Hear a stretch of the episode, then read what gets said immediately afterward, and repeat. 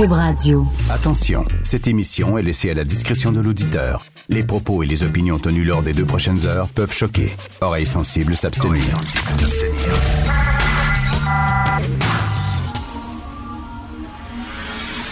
Martineau. Richard Martineau.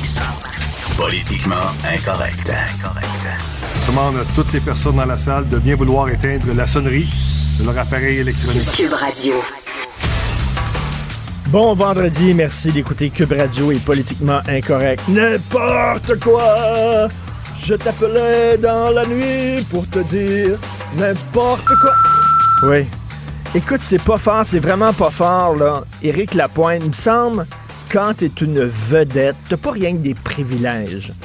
Tu sais, t'as des privilèges quand t'es connu, les meilleures places d'un restaurant, tu payes pas tes tickets de billets, et cetera. Tout le monde te parle comme si t'étais une, un membre de la royauté, mais t'as aussi des responsabilités quand t'es une personne connue, parce que t'es un modèle pour certaines personnes, veux, veux pas, les gens te regardent, t'es censé être un modèle, puis la violence conjugale, en tout cas, c'est pas confirmé, là, c'est au conditionnel, là, jusqu'à maintenant, c'est ce que, ce que je lis, là, il aurait été arrêté pour violence conjugale, mais tant à boire que c'est pas fort. Alors, il a perdu son gig de la voix. Ça doit être dans les six chiffres bien comme faux. Là, il vient de perdre quoi, deux cent mille, trois cent mille par année. En plus, euh, il a fait du mal à sa conjointe qui a porté plainte. La police qui débarque. Christi, que c'est pas fort. Vraiment, là, surtout pas ces temps-ci. En plus, lorsqu'il y a plein d'histoires de violences conjugales qui se sont extrêmement mal terminées. Mettons qu'il va avoir euh, des explications à faire à ses fans. Qu'est-ce que vous voulez, l'alcool, je pense qu'il boit encore beaucoup. D'ailleurs, M. Carman, M. Carman qui est là, là en disant « Le pot, c'est écœurant, pis c'est, c'est, ça va être épouvantable pour les jeunes. » Je pense que l'alcool crée pas mal plus de dommages collatéraux, de problèmes sociaux que le pot. Avez-vous déjà vu, vous, des couples euh, qui sont gelés puis qui commencent à se taper dessus, sont plus plutôt écrasés devant la télévision dans leur sofa, puis ils mangent des Doritos, je sais pas, là. Des actes de violence, là, des gens qui se battent d'un bar parce qu'ils sont stone, parce qu'ils ont trop fumé. Hum, ça m'étonnerait. C'est bien rare. C'est, quand, c'est l'alcool, oui. Te, tu bois, il y a des gens qui deviennent hyper agressifs, ils se battent, blablabla, conduite en état d'ébriété, mais le pote, des batailles sur le pot, de la violence conjugale parce que quelqu'un fumait un joint, tu fumes un joint, c'est comme... ah, tout j'ai est cool. J'ai la tête qui éclate, oui. Je voudrais seulement dormir. C'est faudrait ça qu'il ça. Faudrait dire ça, M. Carman. Et me laisser mourir. Mais c'est, c'est, c'est...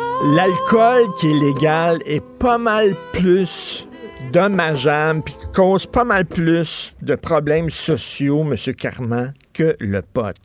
Là, il dit non, le pot, le pas avant vingt et un ans au Québec. Non, non, non. Ben, pensez-vous vraiment que les jeunes vont attendre vingt et un ans avant de toquer, avant de prendre leur premier joint? Voyons donc. Euh, mettez l'alcool d'abord à vingt et un ans. Si vous trouvez que le pot, c'est, c'est épouvantable, puis pas avant vingt et un ans, mais l'alcool, dix-huit ans. Essayez de me faire comprendre quelque chose. Comment ça se fait, l'alcool, tu vas pouvoir te saouler la gueule à dix-huit ans dans des bars, aucun problème, mais il faut que tu attendes vingt et un ans pour fumer, alors que l'alcool cause davantage de problèmes sociaux que le pot. Il va-tu avoir des spéciaux, tu penses, un jour sur le pot? Tu sais, les caisses de douze en spécial, là, ben, ben, je sais oui. pas, la caisse de vingt-quatre à vingt dollars, c'est comme, ah, OK, c'est pas cher. Et il va-tu avoir des spéciaux là-dessus? Des cinq à sept dans les bars. Oui, cinq à sept joints. cinq à sept heures. cinq à sept puffs. mais, mais il est bizarre, il y en a le carrément oui, là-dessus. Là. Je trouve que quand même, là... Tu sais, as-tu déjà vu des batailles causées par le pot ou un... Je sais pas. Il me semble que les gens sont plus calmes. Va voir les shows euh, l'été à l'extérieur, là, où tu fumes, là, euh, bon, au Chiaga, et cetera. Là, oui, il euh, y a de la drogue. Ça se bat pas, là. Ça se bat pas. Là. Les gens à l'extérieur sont calmes, sont gelés. Les meilleurs ceux, shows ceux calmes... Ceux qui se battent, c'est ceux qui ont pris deux, trois bières. Absolument. Là, bières là, qui sont énervés bien raides. Puis là, là ils, veulent, ils veulent battre tout le monde. Puis tout ça, ils sont énervés. J'ai couvert plusieurs shows à l'extérieur. Là, au, le, le show le plus relax, là, c'est Éveil Montréal. Parce que tout le monde est gelé. Tout le monde est dans sa bulle. Tout le monde est comme ben, ben, ben, ben relax. relax. Ben relax. Ça défoule. Ça se passe sur la scène. Oui, il y a le... le Le, le, le, le jam, le, le pit, là, où oui. les gens se, se garochent un sur l'autre. Tu y vas si tu veux, mais c'est relax. Sur tout, tout, tout stone. Tous les problèmes, pas, le, pas chaud. Souvent les problèmes de violence conjugale, de bâtonne, ouais. Bar, c'est l'alcool qui est impliqué là-dedans. C'est, c'est lui, on, on le sait, là. Il prend un Christy de coup, là, Éric Lapointe. Là. Quand t'es stone, t'es dans ta tête, là. T'es dans ta tête, tu philosophes, tu pars, en tout cas. Oui. La seule affaire que tu peux faire, le pire quand t'es stone, c'est d'ennuyer les gens à mourir. Ah, ouais, parce que tu pars dans tes tripes à toi, là, des extraterrestres, des affaires, puis là, là t'as une vision du monde, comme ça. Là, le côté, tu pars, là, puis toute l'affaire. Tu peux emmerder les gens, les ennuyer mais à mort. Mais il n'y a personne toi. Qui va sortir de là qu'un black eye. Hey, la violence conjugale, c'est grave, là, quand même. Là, taper ta blonde, come on, Christy, là, come on, là, vraiment. Puis quand, en plus, c'est une personnalité publique, là, il va, il va, il va le payer durement, là, parce que c'est un Christy de gig, là. Tout ce que ça t'amène, la voix, là, en plus, c'est très payé, puis en même temps, là, les gens qui t'écoutent, les gens qui t'aiment, puis après ça, ils veulent te voir en show parce qu'ils t'ont vu là-bas, puis tout ça, là. Vraiment, là, euh, il va avoir des explications à faire pour ses chums. Donc, vous écoutez Politiquement Incorrect. Martineau. Un Martineau par jour éloigne le médecin pour toujours. Vous écoutez Politiquement Incorrect. Alors, comme tous les matins, nous parlons d'argent et d'économie. Euh, aujourd'hui, avec le chroniqueur Pierre Couture, euh, chroniqueur à la section argent du Journal de Montréal et Journal de Québec. Salut Pierre. Salut Richard. Écoute, euh, petite bulle au cerveau là, pour François Legault là, quand même. Là. Non, non, mais écoute, là, son message là, de boycotter Rona, là, c'est, ouais. c'est pas fort, c'est mal, c'est mal perçu. Hein. Ben, moi je pense qu'il est allé fort. Là. Honnêtement, là, tu, tu peux dire que Lowe's a acheté Rona, puis que bon, à l'époque la C A Q, on le sait, ils étaient dans l'opposition puis ils déchiraient leur chemise, là, mais c'est fait. Bon, là, on voit vraiment les conséquences de ce qu'est la vente d'un siège social, mais surtout dans le commerce au détail, quand une chaîne euh, va pas trop bien. Mais de là à dire aux gens de pas aller chez Rona, je trouve ça fort quand même, parce qu'il y a quand même des franchisés Rona, il y a des marchands affiliés. Rona, c'est beaucoup de monde au Québec, là. Il y a beaucoup de fournisseurs. Et encore là, en shot de même, je trouve que c'est un peu maladroit. Ben écoute, il y a des employés, là, les gens qui travaillent chez Rona, c'est des Québécois. Ben là. Oui. Ben oui, puis là, ils sont tous en maudit parce qu'ils disent, écoutez, là, et c'était pas directement dit, là, de la manière qu'ils le disent, moi, je vais choisir québécois, puis, tu sais, il n'a pas appelé au boycott direct, mais clairement, euh, le message, c'était aller plus chez Rona, alors Réno-Dépôt, alors que, on le sait, il y a beaucoup de gens du Québec qui travaillent là, beaucoup de, de, de gens de Rona, des, des, des petits magasins de quartier, même des, des, corp, des, des, des, des magasins corporatifs de Rona, mais aussi t'as des, euh, des, des gens qui ont des grands magasins, des familles depuis des années. Tu sais, et, pas, et comme tu dis, il y a des fournisseurs, il y a des fabricants d'outils là, ben qui oui. vendent leur stock chez Rona. Exactement. Tu sais, il fallait voir le, le visage de Pierre Fitzgibbon, le ministre de l'Économie, qui, lui, n'a pas fait ça, puis il a comme un peu euh, essayé de dire non, non, non, non, c'est pas ça qu'il voulait dire, mais... Mais là, y a-tu des gens, y a-tu des gens qui sont en train de prendre François Legault au pied de la lettre puis qui commencent à boycotter Rona? Y a-tu comme un genre de campagne qui est en train de se mettre sur pied? Ben, ce qui n'est pas euh, nécessairement euh, tangible, là, on le voit pas, mais tu sais, le message, c'est que on le savait, là, depuis que Lowe's a acheté Rona et nos dépôts, il y a beaucoup moins de Québécois peut-être qui y allaient, là, parce qu'il y a de la... Il y a des joueurs mmh. québécois comme Canac, Patrick Morin, B M R qui sont en train de prendre des parts de marché, mais de là, tu veux pas assassiner non plus, varger sur euh, quelqu'un qui est à terre. Là. Ben là, ça serait euh, se tirer dans le pied là, au Québec, là, tu sais. Déjà, déjà qu'il y a des problèmes avec Rona parce qu'ils ont été avalés par Lowe's, puis bon, il y a des cadres qui ont été sacrés à la porte, il y a des jobs qui déménagent en Inde. Déjà, il y a ça, mais si en plus on ajoute un boycott à ça, je veux dire, on fait rien qu'ajouter de, de l'huile sur le feu, là. Oui, non, ça là-dessus, je trouve que ça n'a pas été très habile. Et, et d'ailleurs, François Legault avait fait la même chose avec Sico, rappelez-vous. Sico, compagnie de Québec, oui, oui. achetée par des Américains, puis les Américains euh, ont décidé de fermer l'usine de production à Québec, la transférant en Ontario, une partie de la production. Et François Legault avait appelé clairement les Québécois à cesser d'acheter la Sico. Ça a été euh, aussi ça, un drame pour bien des détaillants mais, de Sico. Mais c'est, euh, c'est très malhabile, là, mais tu sais, je pense qu'il y, y a encore une lune de miel là, qui persiste entre les électeurs québécois puis la C A Q. Il ouais. y a encore une histoire d'amour entre les Québécois puis la C A Q. Mais là, peut-être, ça, je sais pas, je dis pas que ça a monté à la tête à M. Legault, mais peut-être qu'il pense qu'il peut dire un peu n'importe quoi, que ça va être bien accueilli par les Québécois, mais ça, c'est comme il, ouh, il a échappé. C'est un choix personnel. Un consommateur va aller dans un détaillant où il est bien servi, hein? T'as, de, t'as du service, t'as de la qualité, tu y vas. Si t'as une mauvaise expérience, je pense pas que c'est au premier ministre à coller à la chute, là. Alors celle-là, je pense qu'il l'échappe. Exactement. Puis tu sais, vraiment, là, comme tu dis, le, le consommateur va avoir, dans le fond, là, à la fin de l'histoire, là, tu vas avoir un bon service puis des prix compétitifs. Fait que si c'est une entreprise américaine, mettons, qui t'offre un bon service, mais ce qui n'est pas le cas présentement, mettons, mettons une entreprise américaine qui t'offre un bon service et des bons prix, pff, je vais l'acheter là, là. Ben oui. Le, le, le, comment on dit acheter, c'est voter? Ben c'est ça. Ben oui. C'est les consommateurs en bout de ligne. Mais ben, ils n'ont pas besoin de se faire dire par euh, quelqu'un d'en haut. Euh, mais sans, en tout cas, je ne sais pas. Ouais. J'ai trouvé ça un petit peu ordinaire. Non, non, ça, ça passe mal. Écoute, le mouvement Desjardins qui songe à investir dans la relance de Capital Média. Oui, ben ça, c'est le projet de coopérative de solidarité. Il faut faire attention parce que c'est pas une coopérative de travailleurs. Là, là les travailleurs du groupe Capital Média avec les, euh, les cadres. Et là, on parle d'une coopérative de solidarité. Euh, et là, ben c'est des entreprises comme Desjardins. Euh, ça pourrait être la C S N, la F T Q. Il y a d'autres entreprises qui pourraient prendre une participation dans la coopérative.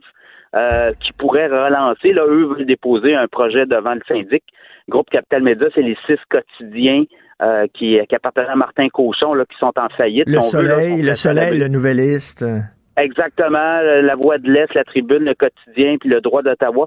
Et là, ben, euh, Desjardins a été approché. On nous dit que le projet est sur la table. On regarde un peu euh, mais, parce que euh, mais, on, on aimerait... Euh, bah, c'est un projet de coopérative. Hein, alors, euh, ça fit un peu pas mal dans les, euh, les visées de Desjardins. Mais après ça, euh, comment tout ça va arriver sur la table? La C S N, elle, euh, c'est eux hein, qui pilotent le projet de coopérative. Donc, ils sont derrière ça.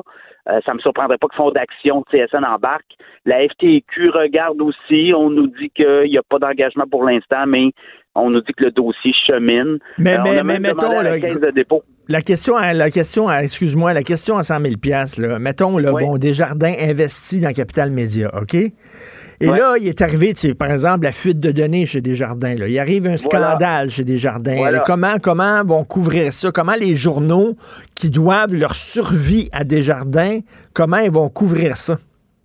Ben, d'autant plus que, non, c'est, c'est, ça pose des questions. L'autre chose, si tu as des municipalités qui investissent dans les journaux, après ça, comment tu couvres les municipalités quand il y a un gros scandale? Tu sais, ça peut être un petit peu touché, là. Mais en même temps, si le gouvernement va offrir de l'argent dans le crédit d'impôt, encore là, il y a des critiques qui disent, bon, ben, est-ce que les journalistes vont couvrir la même façon les, les activités du gouvernement, sachant qu'il leur donne un crédit d'impôt de trente-cinq pour cent, tu sais. En même Moi, temps, toujours... en même temps, Pierre, okay, regarde bien ça, là, je me fais l'avocat du diable, OK? Ouais, euh, on ouais. sait que la Caisse de dépôt euh, a aidé là, euh, Vidéotron. Tu te souviens, au début de Vidéotron, la ouais. Caisse de dépôt était là-dedans, puis euh, écoute, euh, ça n'a pas empêché les journalistes de Québécois d'être très critique envers la Caisse de dépôt quand la Caisse de dépôt prenait, prenait des mauvaises décisions. On n'était pas, on n'avait oui. pas les mains attachées, là. En même temps, il faut aussi se fier sur l'indépendance des journalistes. Voilà. Euh, la Caisse de dépôt avait investi, euh, permis à, à Québécois d'acheter, euh, de, de prendre possession de, de, de Vidéotron et tout ça. Mais c'est, c'est, ça n'a pas empêché qu'on ait été super critique dans la crise là, de, de voyons le, le, le, les milliards qu'on a perdus là, dans le, le les pa- papiers les commerciaux, commerciaux en deux mille huit deux mille neuf. On est bien critique. Euh, non, effectivement. Puis là, c'est là qu'il faut faire attention. Il faut faire des murs de Chine, qu'ils appellent. C'est-à-dire mmh. que les journalistes, euh, les salles de presse, les vendeurs de pub ne rentrent pas dans les salles de presse. Puis euh, quand un vendeur de pub vient te voir et dit hey, j'ai un client qui veut ça, ben tu leur vires de bord et tu dis, écoute, là, non, ça marche pas comme ça. Ben oui. Donc, effectivement, là, il y aurait des murs de Chine possibles. Euh, et, et l'autre chose, euh, n'oubliez pas, là, le projet de coopérative, euh, ce qu'on a appris hier, là, c'est que le projet de coopérative là, ne, ne reprend pas les fonds de pension des retraités. Et ça, ça veut dire, les retraités, j'ai parlé avec des retraités du Soleil hier, là, eux vont perdre trente pour cent. Si là, le projet que... Si là, le syndic décide que c'est les coopératives de solidarité qui vont de l'avant, là, puis qui choisissent comme euh, repreneurs là, des, des, des journaux de Capital Média, là, ben, les retraités vont perdre trente pour cent. Euh, clairement, là, le, le projet de coopérative ne fait pas de place. On ne reprend pas les fonds de pension. On ne fait pas de continuité. Alors hier, euh, j'ai parlé avec des gens du Soleil. Ils parlaient avec des fiscalistes hier matin et eux se sont fait confirmer qu'on est rendu à trente pour cent de perte. Ça veut dire que les gens, là, si jamais c'est une ça, coopérative c'est drôle, de journaux, ça va être trente pour cent de perte pour leur rente, euh, pour les retraités. Alors, il y a du monde très malheureux aujourd'hui. Ben, là. Écoute, tu travailles toute ta vie, Ton tu travailles mère. Comme un fou toute ta vie, puis là, tu te ramasses que, tu sais, soudainement, le bec à l'eau, parce que c'est trente pour cent de ton argent qui disparaît, littéralement, oui, qui s'envole. Oui, puis t'as des gens là-dedans euh, qui, qui ont travaillé euh, depuis de plusieurs années, qui travaillaient pour le, le Soleil, mettons, ou d'autres journaux, c'est pas des grosses rentes, là. Je te l'assure, là, c'est, c'est, c'est du quinze à vingt mille par année, là, à peu près vingt-cinq mille de rente par année.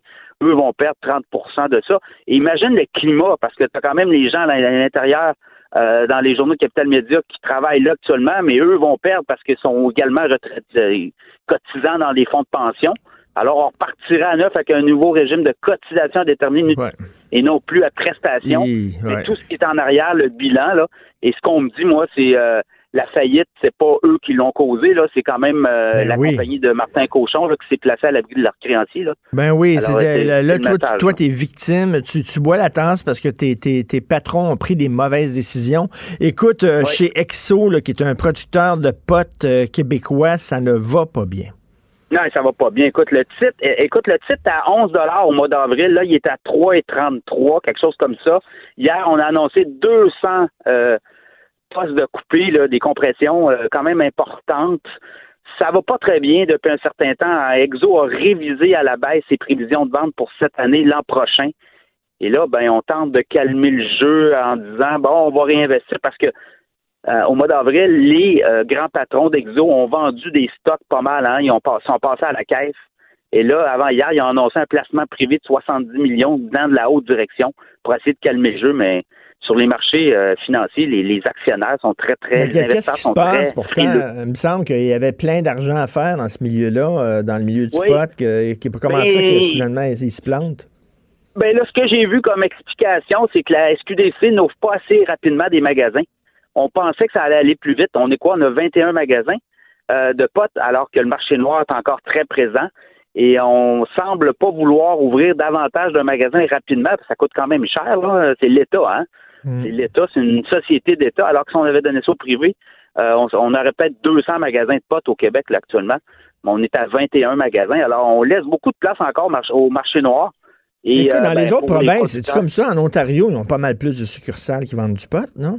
Oui, euh, parce qu'on a fait on a fait affaire avec le avec privé. Le privé, c'est ça. C'est... Oui, et en Alberta, là, on est rendu à euh, plusieurs centaines de magasins déjà, là, des licences octroyées à des, à des détaillants privés. Alors, euh, moi, je pense là-dedans, le gouvernement aurait dû...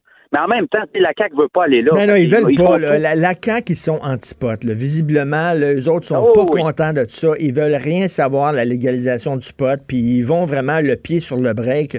Merci, Pierre Couture. On continue à te lire dans le Journal de Montréal, le Journal de Québec. Merci beaucoup. Salut. Salut. Politiquement incorrect. À Cube Radio et sur L C N, le commentaire de Richard Martineau avec Jean-François Guérin. Cube Radio. Salut Richard. Salut. Euh, on l'a vu hier, le Bloc québécois faisait sa première réunion de ses députés élus euh, plus tôt cette semaine à Québec, à un jet de pierre du Parlement. Euh, les relations entre le Bloc et le gouvernement Legault, maintenant que la campagne est terminée, et, euh, c'est pas évident. Et qu'une élection peut tout changer, hein, parce que pendant la campagne, le François, là, il regardait Yves-François Blanchet, puis des petits bisous comme ça, puis des petits tatas de même, puis ça jouait dans les cheveux, puis c'était chumé, chumé. Maintenant que l'élection, euh, c'est, c'est derrière, là, le Bloc a dit, ben j'aimerais ça, moi, qu'on se rencontre, le Bloc et la C A Q, et là, François Legault dit, non, non, non, je vais rencontrer le premier ministre avant, puis après, on verra. Ben, d'un côté, au point de vue de la diplomatie, c'est correct. Là, tu sais, tu rencontres ouais. le chef du pays, le leader du pays, avant de rencontrer les partis d'opposition. Mais il y a deux choses là-dedans. Il y a deux affaires. Premièrement, c'est que le Bloc, son allié naturel, c'est le P Q. Le Bloc est un parti souverainiste, c'est un parti séparatiste, il ne faut pas se cacher. Et euh, François Legault, il le dit, il est nationaliste, mais il est fier d'être Canadien. Donc, il ne veut pas là, commencer là, à, à faire freaker, là, à, à, à semer l'inquiétude chez les Québécois en disant, là, là, je suis ami-ami avec un parti souverainiste. Donc, il prend de saines distances. La deuxième affaire, c'est que si le Bloc était rentré très fort, OK, aux élections, là, mmh. le Bloc aurait pu dire, nous autres, on parle au nom des Québécois. On a le Québec derrière nous. Et là, François Legault aurait pu dire, ben oui, mais parler au Bloc, c'est finalement parler aux Québécois, c'est la voix des Québécois, mais c'est pas ça. Le Bloc n'est pas rendu, il n'est pas rentré si fort que ça. En fait, il y a davantage de Québécois qui ont voté pour Justin Trudeau que de voter pour le Bloc. Tu sais, ça, c'est comme, Jean-François, ouais, ouais, ouais. tu creuses une fille, OK? La mère de la fille est bien riche puis elle est bien malade. Tu dis, écoute, là, ça, c'est bon, c'est un bon parti parce que la mère va crever, puis elle, elle va hériter, puis là, elle va devenir riche. Fait que, tu sais, t'accrouses. Mais finalement, la mère, elle meurt, mais elle est toute à ses chats. Tu comprends? Fait que là, tu dis... La fille, soudainement, elle t'intéresse peut-être un peu moins. Tu sais, mettons, la dot qui vient avec est peut-être un peu moins grande. Fait que tu dis, oh, finalement, mais je pense que c'est ça. Tu sais, Legault avait misé sur un bloc fort. Ouais. Et finalement, le bloc n'est pas entré si fort. Donc là, soudainement, on garde de saines distances, tu sais, entre les deux. Bien, c'est ça. Mais Richard, aussi, il y a, a peut-être le fait qu'il hésite à collaborer avec, dans le fond, un parti qui va être derrière le P Q euh, lors de la prochaine campagne. Ben, exactement. Lors de la prochaine campagne provinciale, là, tu sais, c'est comme euh, le P Q, le, le, le Bloc, c'est une succursale du P Q, là. Donc, euh, ouais, ouais. je suis pas sûr que euh, François Legault veut nourrir ses, ses ennemis, ses adversaires potentiels. Pas sûr que ça. Ouais, tu dis que le Bloc est une... Le, le, le P Q est une succursale du Bloc. Je pense que c'est... c'est le Bloc est une succursale du P Q. C'est l'inverse. Oui, exact. Euh, par ailleurs, autre histoire, cent un musulmans publient une lettre ouverte en France pour dire que la critique du voile, c'est pas de l'islamophobie. Et ça, c'est très spécial parce que, bon, il y a encore une crise sur le voile, il y a encore un débat sur le voile en France, comme ici, hein, avec la loi vingt et un, euh, parce qu'il y a une mère qui a voulu accompagner son enfant dans une activité euh, parascolaire et selon la loi française, tu n'as pas le droit de porter de voile.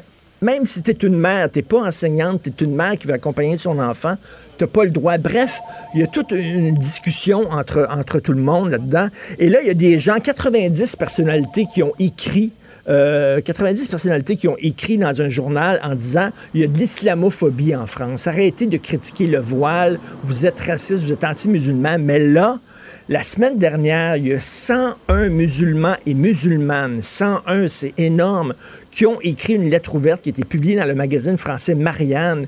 Et ils disent, écoutez, nous sommes des musulmans, nous sommes contre le voile, on juge que le voile est archaïque, on juge que le voile est sexiste, il n'y a rien dans le Coran qui nous dit de le porter. Les seules obligations qu'on a, c'est de suivre le ramadan et de faire cinq prières par jour et d'aller une fois dans notre vie à la Mecque, mais il n'y a rien qui dit qu'il faut porter le voile. Donc, c'est très intéressant parce que ici... Euh, lorsqu'il y a des Blancs de souche qui critiquent le voile, mmh. on dit, ben vous êtes raciste, vous êtes xénophobe, intolérant. Mais là, on voit qu'au sein même de la communauté musulmane, ouais. il y a une discussion, il y a un débat là-dedans. Donc, cent une personnalités de confession musulmane disent, ben continuez de critiquer mmh. le voile parce qu'on est de votre bord. C'est intéressant, ça fait écho un peu à ce qui se passe ici au Québec. Ça montre que c'est pas, ça fait pas l'unanimité, fait même pas le... au sein de... Ben, ben c'est ça. Puis, tu sais, là, il y a les commissions scolaires là, qui sont contre la loi vingt et un en disant que c'est discriminatoire. Ben, c'est cent un musulmans-là qui ont écrit la lettre ouverte. Je suis convaincu qu'eux autres appuieraient une loi comme la loi vingt et un et qui diraient aux commissions scolaires, c'est pas vrai que c'est une loi raciste parce qu'au sein même de notre communauté, ce débat-là euh, euh, a lieu. Donc, euh, très intéressant. On lit ça dans le magazine Marianne.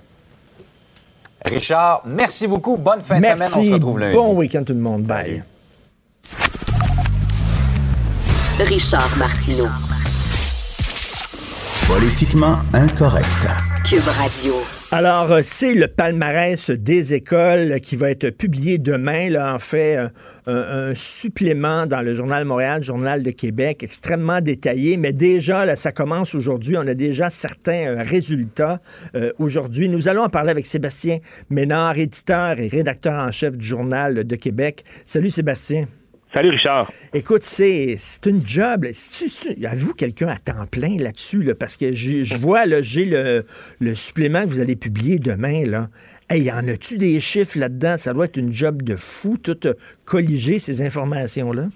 Ben écoute, ça fait plus de dix ans déjà qu'on publie ce palmarès-là. Alors, on, a, on a développé une certaine expertise là-dedans qui fait que oui, ça demande beaucoup de temps, beaucoup d'énergie, puis euh, ça, ça mobilise beaucoup de nos ressources euh, au sein de nos équipes.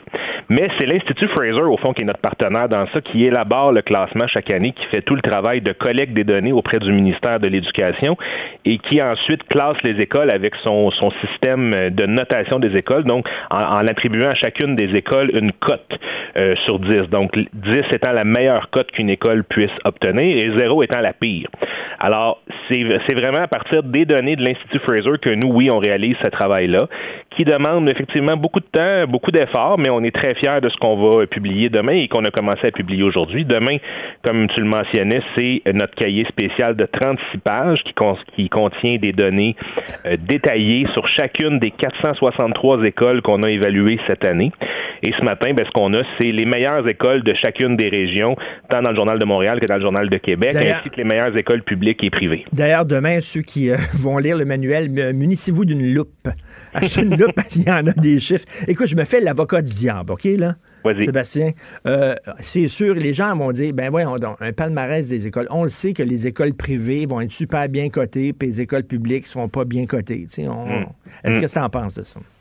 Ben d'abord, cette année, c'est pas vrai, parce que quand on regarde l'école qui s'est le mieux illustrée, qui, qui a la meilleure cote dans notre palmarès, c'est une école publique.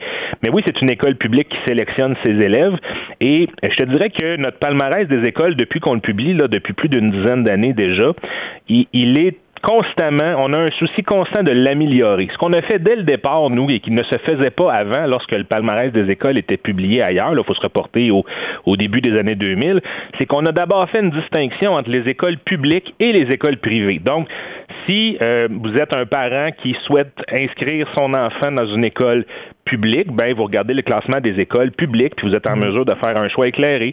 Si vous visez plutôt un établissement privé, ben on a un classement pour les écoles privées. Mais cette année, on raffine davantage notre palmarès et on l'améliore. Je suis vraiment fier de l'innovation qu'on, qu'on y apporte et on publie dès demain un nouveau classement des écoles qui compte trente pour cent et plus d'élèves en difficulté. Les élèves mmh. qu'on appelle les E H D A. Pourquoi on fait ça? Pourquoi on distingue ces écoles-là qui ont qui ont euh, une clientèle plus difficile à, à, à, à qui enseigner? Ben, c'est simple, c'est parce qu'à partir de trente pour cent d'élèves en difficulté, on peut aisément présumer que l'école n'a pas choisi ses élèves. Donc, l'école d'éducation internationale de McMasterville, qui est la meilleure au Québec aujourd'hui dans notre classement, qui est une école publique, bien évidemment qu'elle ne figurera pas dans ce classement-là demain. Par contre, on va avoir des écoles publiques qui réussissent à faire vraiment des petits miracles au quotidien avec une clientèle difficile, mais c'est dans ces écoles-là, au fond, qu'on est souvent le plus créatif, qu'on développe les modèles les plus originaux pour permettre à nos jeunes de réussir malgré tout. Donc, je suis vraiment content de cette innovation-là parce que oui, on le sait que c'est pas un modèle parfait. On sait, on est bien conscient de ça, mais c'est le seul modèle, ben c'est ouais. la seule façon qu'on a d'évaluer les écoles. Ce sont les seules données objectives qui existent, les, les mesures tant sur euh, les mesures de, de, de résultats aux examens de fin d'année, les, les fameux examens du ministère, que par exemple le taux d'échec, le taux de retard. Donc, il y a une série de mesures qui sont euh, utilisées pour euh, classer les écoles, mais cette année, ben, je suis fier de dire qu'on va un peu plus loin et vraiment qu'on est capable de répondre oui à certaines de ces critiques-là. Ben oui, c'est bien adressées. Ça. Puis, puis euh, tu sais, euh, y, y, bon, ça fait, ça fait plusieurs années qu'un palmarès existe comme ça. Euh, mm-hmm. Avant, il y a des écoles qui disaient, mais vous tenez pas compte de l'amélioration qu'on a faite. Tu sais, avant, mettons, on était dans le fond du baril. Maintenant, on est rendu comme euh, dans la moyenne. On n'est pas en, en haut, mais on est rendu dans la moyenne. Donc, on a fait un effort. Il faut que votre, votre palmarès euh, euh, tienne compte de ça. Mais on peut justement voir les écoles qui ont fait un effort puis que, qui sont passées de mauvaise position à meilleure position, non? Ben absolument. D'ailleurs, c'est l'angle qu'on a choisi d'exploiter ce matin pour traiter du palmarès, parce qu'au fond, on va se le dire, là, les écoles Les meilleures écoles publiques, souvent, c'est des écoles qui vont effectivement sélectionner leur clientèle. Les meilleures écoles privées, ce sont souvent de très bonnes écoles privées qui sont très sélectives. Alors, quand on veut regarder d'un peu plus près l'effet d'un palmarès comme celui-là, ben on regarde l'amélioration des écoles. Et ce matin, ce qu'on ce qu'on révèle, c'est qu'il y a quarante-quatre écoles secondaires qui se sont grandement améliorées au cours des cinq dernières années dans le palmarès des écoles du journal. Ce que ça nous démontre, puis on l'a constaté en allant visiter les écoles, il y a notre journaliste Pierre-Paul Biron qui a fait une tournée de plusieurs écoles euh, au cours des dernières semaines où les résultats sont vraiment euh, étonnants, c'est que le palmarès, c'est un outil de travail pour les directeurs d'école. Il y a un paquet de directeurs d'école qui prennent ça. Ils disent, hey, nous autres, là, on est au quatre cent deuxième rang cette année. L'année prochaine, on va viser de monter de cent places. Mmh. On va viser de monter de deux cents places. Alors, souvent, on a une tendance, on a souvent eu une tendance dans notre réseau de l'éducation, puis il y a bien des commissions scolaires qui refusaient de commenter le, le palmarès en disant que c'était inacceptable de comparer les écoles entre elles. On a une petite tendance au nivellement par le bas, mais quand on voit qu'un outil comme ça est utilisé par des directeurs d'école pour s'améliorer, ben moi, je pense que c'est une excellente ben, nouvelle et on doit s'en réjouir. Ben, tout à fait, parce que t'sais, t'sais, il faut, faut faire de la pression aussi auprès des directeurs et directrices d'école. Et ce qui est intéressant aussi, ce qu'on lit aujourd'hui, c'est que le taux d'échec des élèves au Québec chute. Donc, il y a de ouais. moins en moins d'élèves qui échouent. C'est une excellente nouvelle, ça. Oui, il y a deux bonnes nouvelles. Il y a le, le taux d'échec qui est en diminution constante au Québec, puis il y a le, le taux d'élèves en retard, c'est-à-dire le taux d'élèves qui ont l'âge d'obtenir leur diplôme secondaire, qui, qui ont plus que l'âge d'obtenir un diplôme d'études secondaires et qui ne l'ont pas encore obtenu. Donc ça aussi, c'est en diminution. Alors, ce sont deux indicateurs positifs qui, euh, ce sont deux des constats positifs qui émergent de notre palmarès euh, deux mille dix-neuf. Cependant, il y a un, une petite lumière jaune qui s'allume, un peu comme à chaque année, qui est un classique au Québec. C'est pas quelque chose que l'Institut Fraser observe nécessairement partout au Canada, mais il y a un écart marqué entre les résultats des gars et des filles dans nos écoles au Québec. Ça rejoint beaucoup de préoccupations qu'on a souvent par rapport à la réussite de nos garçons. Puis effectivement, les filles réussissent mieux, souvent beaucoup mieux que les garçons, dans beaucoup de matières importantes qui sont évaluées par le ministère de l'Éducation. Alors encore là, ben ça va certainement alimenter ben la oui. réflexion. Ben oui, vivement des programmes pour aider les gars. Quand c'est des filles oui. qui ont de la misère, il y a plein de programmes sur pied. Pour les mmh. filles, il faut aider aussi les gars. Et autre chose, bien sûr que le, le milieu socio-économique joue. Hein. C'est certain que dans les, les écoles qui sont situées dans des quartiers pauvres, ben performent peut-être moins bien que des écoles situées dans des quartiers riches. Oui, absolument. Puis c'est souvent ces écoles-là qui, justement, vont recevoir une clientèle plus difficile, davantage d'élèves E H D A A.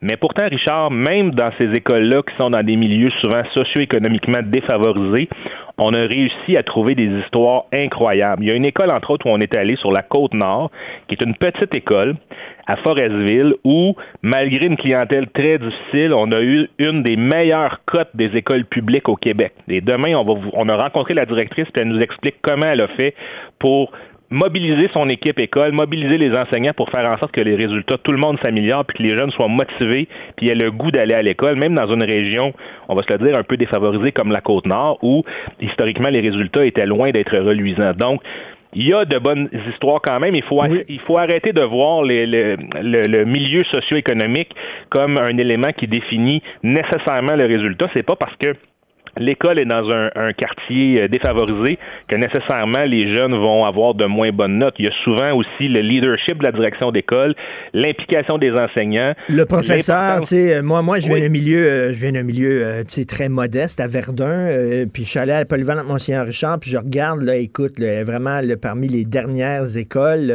et pourtant, tu sais, bon, j'ai réussi à me tailler un petit chemin, là, euh, grâce oui. à un prof, à un moment donné, que j'ai rencontré, puis qui m'a pris sous son aile, mais tu sais, il peut arriver des miracles, même dans des écoles, des fois, qui traînent la patte. Absolument. Puis une chose qui va être à surveiller en lien avec ça au cours des prochaines années, c'est l'impact que pourra avoir la transformation des commissions scolaires. Parce que, bon, c'est beau là, d'avoir dit qu'on va abolir les commissaires scolaires puis euh, qu'on change un peu le mode de gouvernance, mais il faut se rappeler c'était quoi l'objectif réel de la C A Q lorsqu'ils ont euh, annoncé leur couleur. L'objectif réel, c'était de donner plus d'autonomie aux directeurs et directrices d'école. Alors, est-ce que dans les écoles, ça va vouloir dire davantage mmh. de programmes qui vont répondre mieux aux réalités locales, qui, comme par exemple le cas de Monseigneur Richard, est-ce que ça va donner les coups des franches à un directeur ou à une directrice d'école pour modifier complètement le fonctionnement interne, mmh. l'horaire des cours, offrir davantage d'options pour aller chercher et stimuler les jeunes, ben ça va être à voir. Peut-être que ça va donner des résultats intéressants. Bon, en tout cas, c'est un outil extrêmement important. C'est euh, demain, euh, avec tous les résultats complets, puis aujourd'hui déjà, il y a des textes concernant le palmarès des écoles du journal. Merci beaucoup, Sébastien. Merci. Un plaisir. Un Sébastien plaisir, Ménard, salut, éditeur et rédacteur en chef du Journal de Québec. Martineau et l'actualité, c'est comme le yin et le yang. Impossible de les dissocier. Politiquement incorrect. Alors, le commentaire de Steve Fortin, chroniqueur et blogueur au Journal de Montréal, Journal de Québec. Salut, Steve. Hey, salut Richard, comment ça va? Très bien. Écoute, on va parler tantôt des écolos euh, qui sont mmh. euh, inquiets et déçus, mais et, écoute, euh, d'abord, les relations entre le Bloc et, euh, et la C A Q, euh, c'est assez drôle. Hein? On se faisait des petits mamots, on s'envoyait des petits bisous puis des petits clins d'œil pendant l'élection, mais là, soudainement, chacun dans son coin.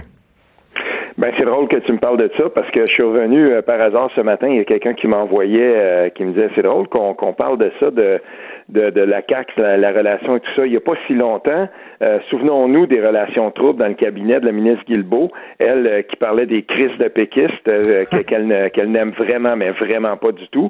Il y avait là par, pourtant des gens dans son cabinet qui sont des, euh, des apparatchiks d'expérience qui avaient connu, là, il y a certains là, euh, qui, qui, qui étaient dans son cabinet, avaient servi depuis très longtemps. Et ces gens-là, ces employés politiques-là, qui ont de, de grandes expériences dans la gouvernance, si on veut, là, dans le, l'espèce de, de nitty-gritty, là, tu sais, dans la, les mains dans la gouvernance, ben, sont importants, mais euh, dans certains cas, on ne pouvait pas les sentir, justement. Euh, Geneviève Guilbeault, on se souviendra, c'est une ancienne libérale, puis euh, c'est comme si elle avait importé avec elle, à la C A Q, son, son espèce d'inimitié, là, son allergie congénitale aux péquistes, puis euh, ça ne fait pas des relations de travail euh, qui sont très, très fortes. Et ça, François Legault le sait. François Legault, dans le mot C A Q, il y a le mot coalition. Puis lui, il faut qu'il soit capable de garder vivante cette coalition-là. S'il s'approche trop du Bloc québécois, à un moment donné, euh, ben il y a des gens qui vont lui reprocher à l'intérieur même de son de son parti. Puis François Legault, c'est toujours un équilibriste sur cette question-là à l'intérieur de son propre parti. Donc oui, il était content probablement que euh, Fran- que, que Yves-François Blanchet soit capable de, tu sais, d'imposer un peu le, le, le, le respect de jusqu'à, jusqu'à un certain point. Là, quand même, là, il, il, il est passé de dix à trente-deux députés, c'est pas rien. Mais Mais euh, tu sais, c'est ça, qui, qui puisse se servir de, de cet argument-là pour défendre son, sa loi vingt et un, c'est une chose, mais de là à dire qu'il va se rapprocher trop des, euh, des, des, des bloquistes, ben c'en est une autre, parce qu'à l'intérieur de son parti, il y a, y, a, y a des gens qui sont très, très fédéralistes, il y a des gens là-dedans qui étaient très près du Parti libéral et qui probablement en, en partagent encore beaucoup de l'idéologie, fait que ces gens-là le, ne lui pardonneraient pas. Écoute, ça me fait penser, le, le go, le go puis le bloc, là, c'est comme un gars qui couche avec une fille, là, tu sais, il aime ça coucher avec, mais il veut pas la présenter à ses amis et à ses parents, t'sais. Ouais.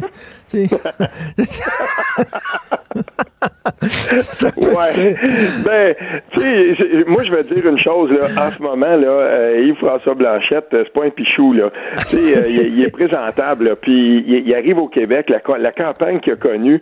Euh, je veux dire, tu sais, c'est drôle parce que c'est vrai qu'il a pris un parti qui était moribond, puis euh, je suis en train de travailler en ce moment, je te le donne en mille, Richard, je suis en train de travailler sur un texte où je reviens sur le parcours de Solzhenitsyn au sein du Bloc québécois. Okay. Puis quand, que plus je me repenche là-dedans, plus je regarde l'histoire du Bloc, tu sais, pour mémoire, là, en deux mille onze, après la dégelée là, que, que, que le Bloc avait subie, euh, ce parti-là, il est entré dans une phase un peu, euh, un peu bizarre, tu sais, puis c'était non seulement la reconstruction, mais on savait plus quoi faire avec ce parti-là, qui, quelques années avant, était un grand parti, il avait même été l'opposition officielle à la, à la Chambre des communes à Ottawa. Puis, qu'est-ce qui s'est passé à ce moment-là? C'est que Euh, moi, on me l'avait raconté, là, euh, il y a des gens au Bloc québécois, ceux qui étaient là depuis longtemps, ceux qui avaient connu l'ère du C E P, qui n'était pas une ère de la grande défense de l'indépendance, mais plutôt des intérêts du Québec. Quand plusieurs militants, là, toute une trombe de, de, de militants d'Option nationale ont investi le Bloc québécois, euh, il y a bien des gens là-dedans qui se disaient, mais ils vont changer le mandat, et là, on a connu la période de Martine Ouellette et tout mmh. ça, où tout à coup, le Bloc québécois devenait, de, devait devenir un instrument à la seule promotion de l'indépendance, puis on a vu ce que ça, ça a donné. Ben on oui. est obligé de amené Gilles Duceppe en catastrophe en deux mille quinze, mais tu sais, pendant tout ce temps-là, ben Solzhenitsyn mais... était là.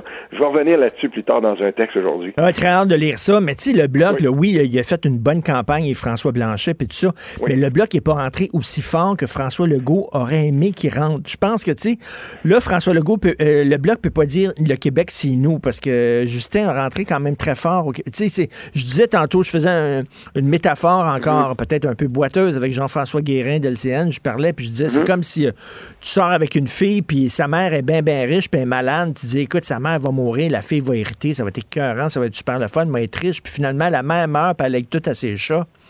Puis finalement, ouais. tu sais, c'est un peu ça. Le, le, le goût, il misait sur le Bloc rentre très fort, puis le Bloc n'est pas rentré si fort que ça. Oui, c'est vrai, mais d'un autre côté, euh, parce que tu as raison de le dire, euh, et quand ça va être le temps, là, je fais un aparté parce que tu, tu, me, tu m'ouvres oui. la porte grande, là, mais quand ça va être le temps de jaser de la loi vingt et un puis de la contestation de la loi vingt et un, je peux te dire une chose, euh, ouais. Justin Trudeau ne, ne va pas s'empêcher de dire j'ai plus de députés au Québec qu'Yves-François Blanchet. Oui. Ça, Euh, c'est certain que c'est, c'est, c'est dommage. Je suis certain que la, la, la grande mesure de victoire du Bloc québécois, c'était d'avoir plus de députés que le Parti libéral. En tout cas, ça aurait été un argument de poids. Ils ne l'ont pas. Mais euh, toutefois, ce qu'on peut dire, c'est que ce, ce Parlement-là, le Parlement actuel, il va être dysfonctionnel à bien des égards. Puis plus je lis là-dessus de, au cours des dernières heures, là, plus je m'aperçois que effectivement, il, il, il, y a, il y a là comme une espèce, en anglais, là, j'aime ce mot-là, on dit quandary, il y a comme une espèce de, d'équation insoluble avec ce, ce Parlement-là. À toutes les fois que Justin Trudeau va pencher d'un côté, il va nécessairement en déplaire, déplaire fortement à l'autre. Quand ça va être le temps de jaser de Trans Mountain, puis hier, là, le ministre des Finances, Morneau, là, lui, il, il s'embarrasse pas de tout ça. Lui, il a dit non, on s'en va, ça, c'est cané, c'est au-dessus de la politique, c'est sûr et certain qu'on s'en va direct avec ça, on va, l'expansion, ça va fonctionner. Ben, je vais dire une chose, Jagmeet Singh est déjà pris dans son premier, dès qu'on a, on l'a questionné, sa première conférence de presse à titre de député euh, tu sais, de, de, du troisième groupe d'opposition, on lui demande qu'est-ce que vous allez faire avec Trans Mountain. Ben, il sait pas quoi dire par rapport à ça. Tu sais, s'il ne peut pas faire tomber le gouvernement tout de suite, imaginons que Justin Trudeau soit obligé de se pencher du côté des conservateurs pour faire passer ça. Il y a quelque chose là qui est absolument sidérant. Ben oui. Ce Parlement-là va toujours être dysfonctionnel. Puis moi, je fais partie de ceux de plus en plus qui disent « Attention, là, on va être en élection fédérale avant la prochaine élection provinciale au Québec. » Ah oui, tu penses ça? Ah, absolument, parce que, que qu'est-ce qu'il va faire, Jagmeet Singh? Là, il va se, déjà, là, lui, il avait eu beaucoup de difficultés dans Colombie-Britannique parce que, dans le passé, il avait appuyé un autre gros projet euh, qui était qui était très contesté là-bas de gaz naturel liquéfié. Les gens disaient, c'est le G N L qui appelle, les gens disaient là-bas, mais ça n'a pas de bon sens. Stephen Robinson, son candidat euh, son candidat au, au N P D, il, il avait rentré dedans, on avait parlé, toi puis moi, puis j'avais soulevé ça. Là-bas, il est super populaire, Stephen Robinson, l'ancien député de N P D pendant une vingtaine d'années. Là, il faisait un retour cette année, puis il disait, mais si on va être cohérent, il faut s'opposer de toutes nos forces à des projets comme celui-là. Ben, c'est encore une fois mais, là-bas, les gens en Colombie-Britannique s'attendent à ce que le N P D s'oppose à l'expansion de Trans Mountain. Mais, mais, mais moi, j'ai, j'ai l'impression, là, puis corrige-moi si je suis dans le champ, mais que les gens veulent un gouvernement minoritaire. On veut un gouvernement sous surveillance. Fait que, mettons, là, ça se peut-tu qu'on aille en élection, là, je sais pas, dans un an et demi, mettons, au fédéral, puis que ça donne la même maudite affaire, gouvernement minoritaire? Ben, c'est, c'est drôle, mais les prochains mois vont le dire. Puis le chiffre magique là-dedans, Richard, c'est cent cinquante-sept. Si, si euh, Justin Trudeau avait eu cent trente-deux députés, mettons, qui avait été plus proche du parti euh, du parti conservateur, c'est une chose, mais c'est quand même un gouvernement minoritaire qui a une certaine force. Il n'y a pas besoin de tant de monde que ça. Dans, si on veut faire de la, de la, de la politique fiction, là, euh, pour lui, peut-être essayer de commencer à courtiser un par un certains députés qui sont un peu plus centristes du côté du N P D, pourquoi pas le faire? Il n'est pas si loin que ça d'aller atteindre là, un chiffre où euh, euh, c'est, c'est, ça devient moins compliqué pour lui de gouverner pendant longtemps. Et, et là, on va voir comment que ça va se passer, mais dossier par dossier, il va être obligé de négocier là, à la pièce, d'un côté comme de l'autre. Je, moi, je vois, je sais pas comment il va réussir ça, mais il faudra bien quand même qu'il, qu'il, qu'il reçoive l'assentiment euh, de, de quelques députés pour euh, légiférer dans le cas, parce que ça s'en vient, là, il va y avoir une loi à passer pour, euh, pour, pour ce qui est de Trans Mountain. Ben, il va faire comment? Puis, tu sais, ça va être comme ça, là, à chaque projet de loi. Même s'il manque pas tant de députés que ça, euh, je veux dire, il y a quand même, il y a quand même une, min- une minorité assez forte. Mais, mais... Les, la division est tellement grande au Canada, Richard, que moi, je pense, tu sais, entre l'Est puis l'Ouest, puis entre les, les gens des prairies, puis tout ça, que ça complique les choses à chaque fois. Mais le Bloc, là, trente-deux députés, ça sert-tu oui. à quelque chose? Moi, des fois, là, il y a des gens qui ont voté Bloc, puis c'est pas un secret de personne, là, je l'ai dit, moi, j'ai voté Bloc. Mais mm-hmm. tu sais, je pensais que le Bloc rentrerait bien fort, puis qu'il y aurait la balance du pouvoir, puis qu'il pourrait parler au nom de tous les Québécois, puis tout ça. Mais là, tu, tu regardes ça, tu te dis, ben finalement, tu sais, un Bloc de même, oui, il est rentré plus fort qu'avant, mais c'est quand même, ça sert à quoi un Bloc à trente-deux députés? Ben, le Bloc à trente-deux députés, ça fait quand même, euh, c'est, c'est la troisième opposition, c'est la, la, la deuxième opposition à, à la Chambre des communes. Quand Yves-François Blanchet va se va se lever puis qu'il va il va il va il va parler, c'est quand même pas rien parce que euh, vrai qu'il peut pas, par exemple, euh, s'il avait été la, la, s'il avait eu plus de députés que que Justin Trudeau au, au Québec, ben là il pourrait parler d'un consensus au Québec, mais il a quand même fait élire beaucoup, beaucoup de gens, puis il y a un nombre de votes qui a, qui, a, qui a grandi beaucoup. Parce que dans le système parlementaire qui est le nôtre, et que Justin Trudeau avait promis de réformer, mais qu'il n'a pas fait, d'ailleurs, il doit sa victoire à ça, parce que nous, ne l'oublions pas, Justin Trudeau n'a pas gagné le suffrage, puis Justin Trudeau devra probablement essayer le plus souvent de travailler avec le N P D, mais ces deux partis-là sont les deux grands perdants de cette élection-là. Puis drôlement, ils se retrouvent les deux un peu avec la clé du pouvoir. Donc ça, c'est et Justin Trudeau avait promis qu'il était pour réformer ça. Mais dans, dans les faits, là, quand, quand il va quand il va gouverner, à un moment donné, il va regarder du côté de l'opposition. Puis euh, il y aura deux options pour lui, en gros, là, parce qu'il va essayer le moins possible de collaborer avec les, les, les conservateurs. Même il va essayer de l'éviter. Ben il va avoir d'un côté justement les bloquistes qui ont plus de députés que, que le N P D et le N P D. Puis dans notre système parlementaire, ces chiffres-là sont importants.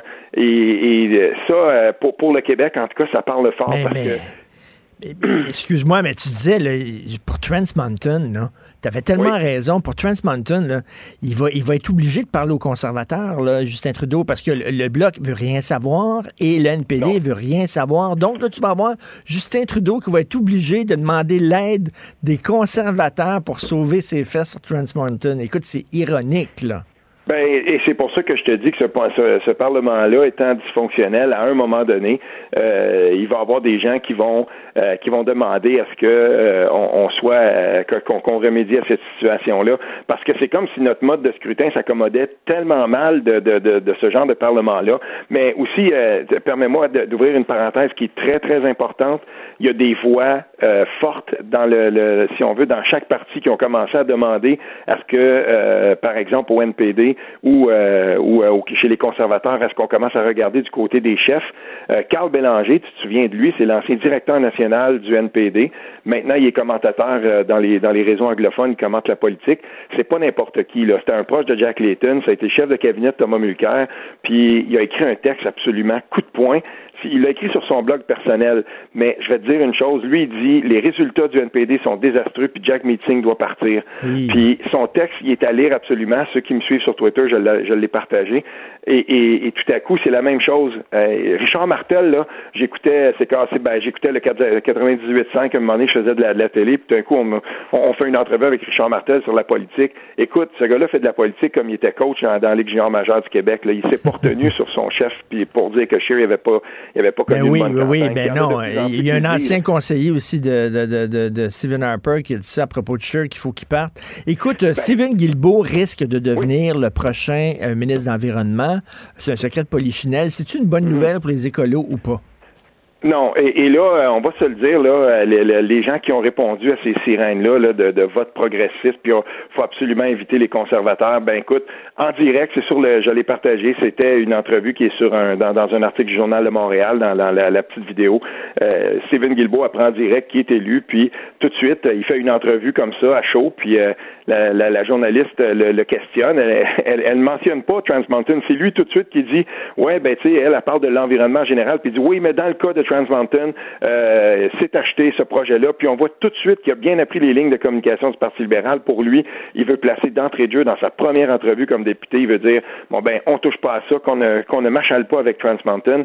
La réalité, c'est qu'il y a six causes devant les tribunaux, il y a des communautés, des collectivités autochtones qui ont reçu le droit de contester ce projet-là, mais le Parti libéral tient absolument à mettre un fast-track là-dessus, puis s'assurer qu'on le fasse le plus possible. Et là, tu vas voir un militant écolo qui a grimpé la tour du C N, soudainement devoir se battre contre des groupes autochtones pour faire passer un projet de pipeline. Allô? Se battre pour passer, pour passer Trans Mountain. Puis hier, oui. un autre qu'on connaît beaucoup au Québec, Patrick Bonin, euh, tu sais, qu'on connaît, qui est un oui, autre oui, écologiste oui. quand même, là, tu sais, qui, qui écrivait sur sa page Facebook, ne, ne, tu sais, puis il avait tagué là, directement Stephen Guilbeault pour dire ne nous décevez pas, tu sais, faut pas passer ce projet-là.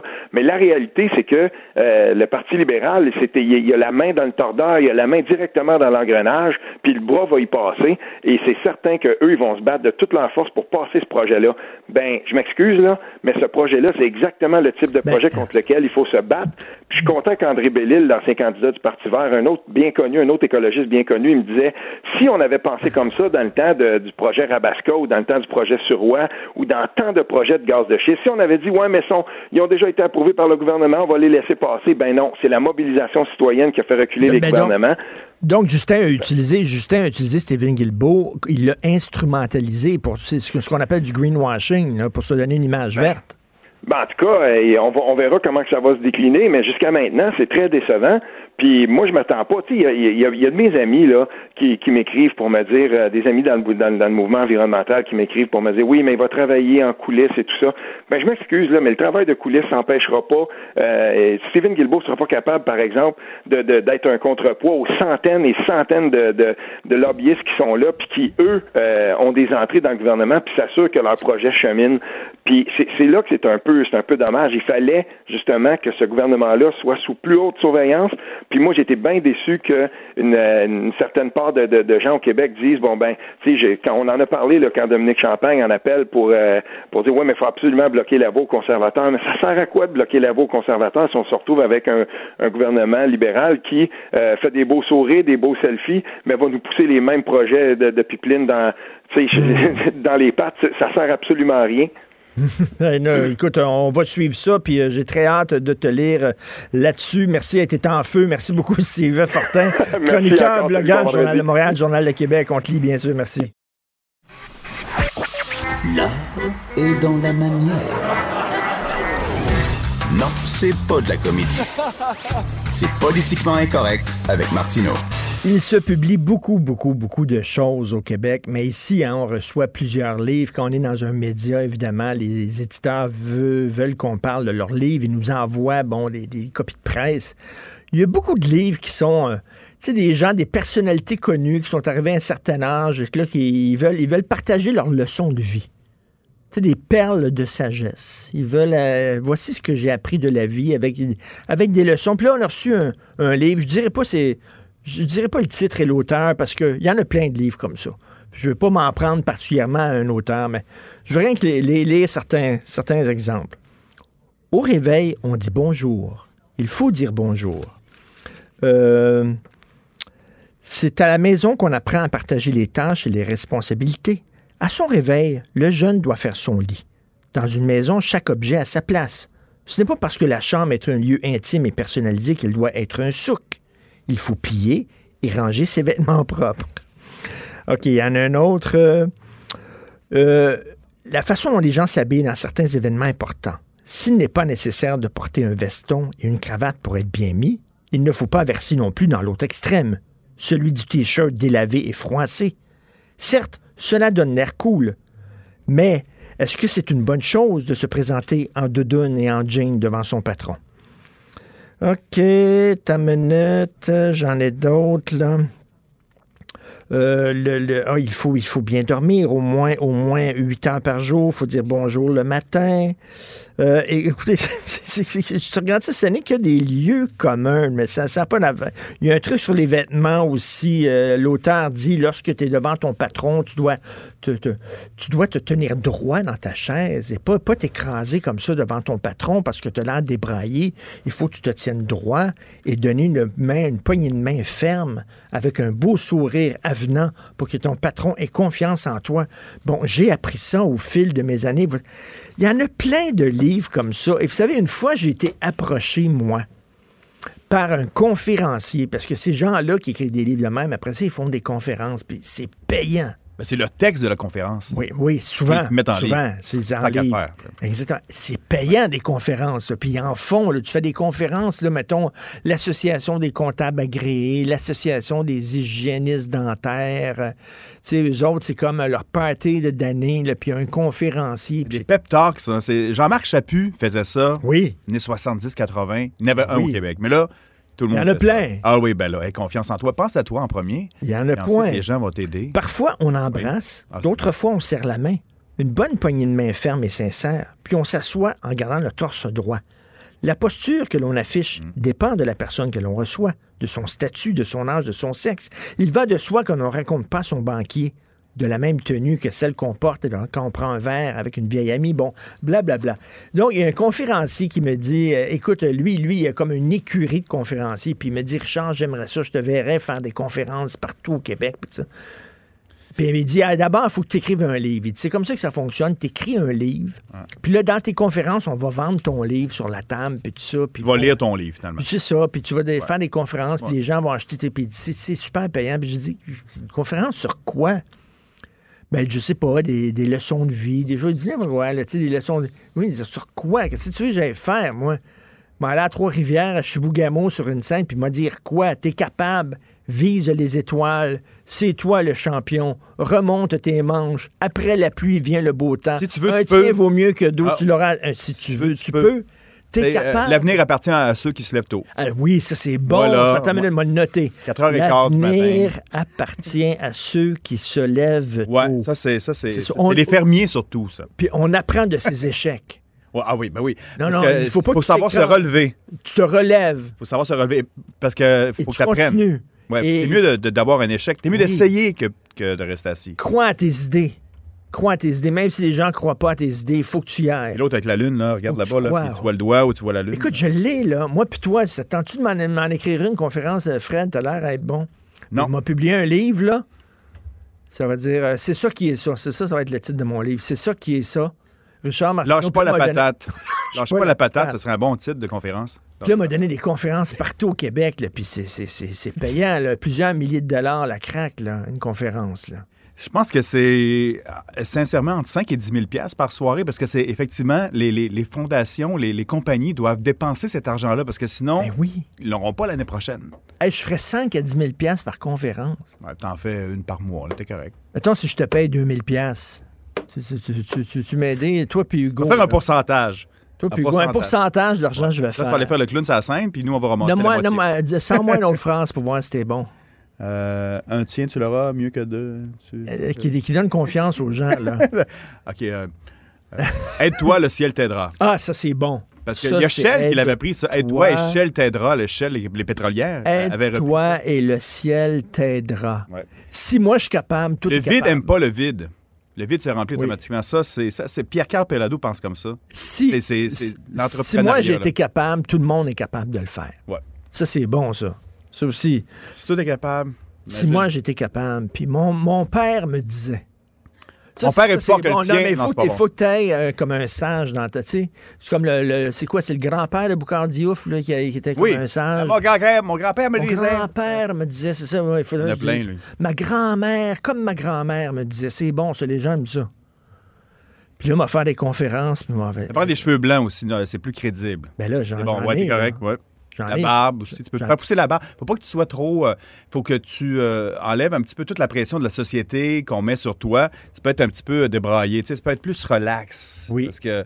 Oui. Tu sais, tu dis... Je, je suis un peu marginal. Tu montes sur scène et dis Richard Martineau. Puis j'allais... Pas de micro, puis tu vas toucher ouais, les pas gens. Pas de micro, pas de... Pas de, de, pas, pas de les lumières allumées. Pas de notes. Non, non, non. Pas de notes dans tes mains. Tu parles, tu parles au monde, puis tu regardes dans les yeux. Oui, tu descends dans la, dans la salle. Tu regardes dans les yeux, tu dis toi, là, toi, toi. Ouais. C'est quoi ton toi, nom? C'est quoi ton nom? Richard, oui. Toi, Richard. Toi, Richard. Euh, Monique, Isabelle, tout le monde. Isabelle, as-tu déjà eu un échec dans ta vie? On en a tous eu. Oui, il faut avoir des échecs. Oui, ben, c'est bon, ça. Apprendre des échecs. Tu peux baser là-dessus. Ouais. Tu peux aller loin. Ben, ah, c'est bon. Maman, frère. C'est bon, Fred, je t'embauche. Pas de maison d'édition avec Québécois, on est correct. Je t'embauche. Ouais, ouais. Je t'embauche. On va aller dans une écurie de conférenciers. Vous écoutez Politiquement Incorrect. Allergique au cheval. Martineau, le seul qui peut tourner à droite sur la rouge à Montréal. Politiquement incorrect. Mais c'est politiquement correct de l'écouter. Thérapie de couple. Pourquoi est-ce que tu ne le fais pas maintenant? Thérapie de couple. OK, bon, je vais parler de la crème Didine, parce qu'on en avait parlé, là, la crème Mojo. Sophie avait reçu une crème Mojo. Je sais pas pourquoi elle me l'a envoyée à moi. J'ai soin pas de pénis, fraîcheur revit- revitalisant pour le pénis. Alors, les hommes, ça l'a bon. Puis là, j'ai dit que j'allais l'essayer, puis là, les gens n'arrêtent pas de m'écrire, puis me parler, puis la crème Didine, puis la crème Didine. Bon, OK, je l'ai essayé. Premièrement, c'est sûr que ça rend le pénis plus doux.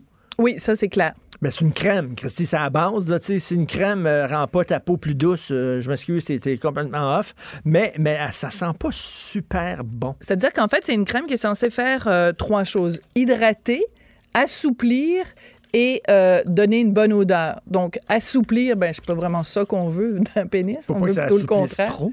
Oui, mais tu sais, c'est rendre la texture okay. de la peau plus... Euh, bon, okay. bref, euh, adoucir et euh, l'odeur. Ben, l'odeur, l'odeur, c'était pas particulièrement génial. Non, c'est hein? pas, ça donne pas vraiment envie d'aller mettre son nez là, pour être oui. clair. C'est ça. Mais bon, bon. Alors voilà. Alors, alors tu... voilà. Donc c'est fait. Le test est fait. Tu sais qu'à Radio-Canada, nos ennemis qui, qui rient tout le temps. On n'a pas d'ennemis, nous. Là, ils ont fait des extraits de la crème. J'imagine. Mais non, mais c'était évident. Drôle, on savait déjà oui. que, en le faisant, on savait qu'on allait, euh, qu'on prêtait le flanc à La, la parodie. Ben oui, ben oui. Mais de toute façon, on dit des choses super intéressantes et intelligentes. Ils rient de nous. Fait que quand on dit des choses rigolotes, c'est sûr qu'ils vont triplement bon, rire de nous. Voilà, bon. Tu veux parler de porno. Tu as parlé à ton émission de cette application-là. C'est une application où c'est surtout pour les femmes. En fait, c'est le, le public, c'est les femmes. On vise un public de femmes. Donc, c'est une application de balado érotique. Ça s'appelle Dipsea, D I P S E A. Donc, tu télécharges l'app sur ton, sur ton téléphone. Qu'est-ce que ça veut dire, Dipsea? Je, mais je pense que c'est un jeu de mots sur Dipsea, D I P S Y, puis que là, ils ont écrit E A. Pour... Écoute, c'est un, le nom est poche. Le okay. nom est vraiment ouais, ouais. pas bon. Et donc, tu, tu, tu t'abonnes, en fait. Ça coûte cinq dollars quatre-vingt-quinze par mois. Donc, moi, je, je, je suis cheap.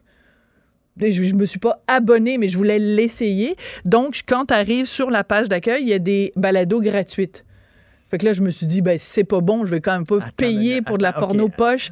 Puis en plus. Et là, c'est quelqu'un qui te lit. Ben, c'est-à-dire qu'en fait, c'est une femme, c'est une voix de femme qui raconte une histoire. Alors, elle dit, ben là, j'allais à mon cours de yoga, puis là, à un moment donné, je suis arrivée, puis là, j'étais toute seule dans le cours, puis là, le prof, je le trouvais vraiment beau, puis là, à un moment donné. C'est-tu comme graphique? Ben, c'est, ce, ben c'est, c'est sûr que la partie qui est gratuite. Non, non, ça... c'est-tu graphique? Oui, je sais, mais c'est ça que je t'explique.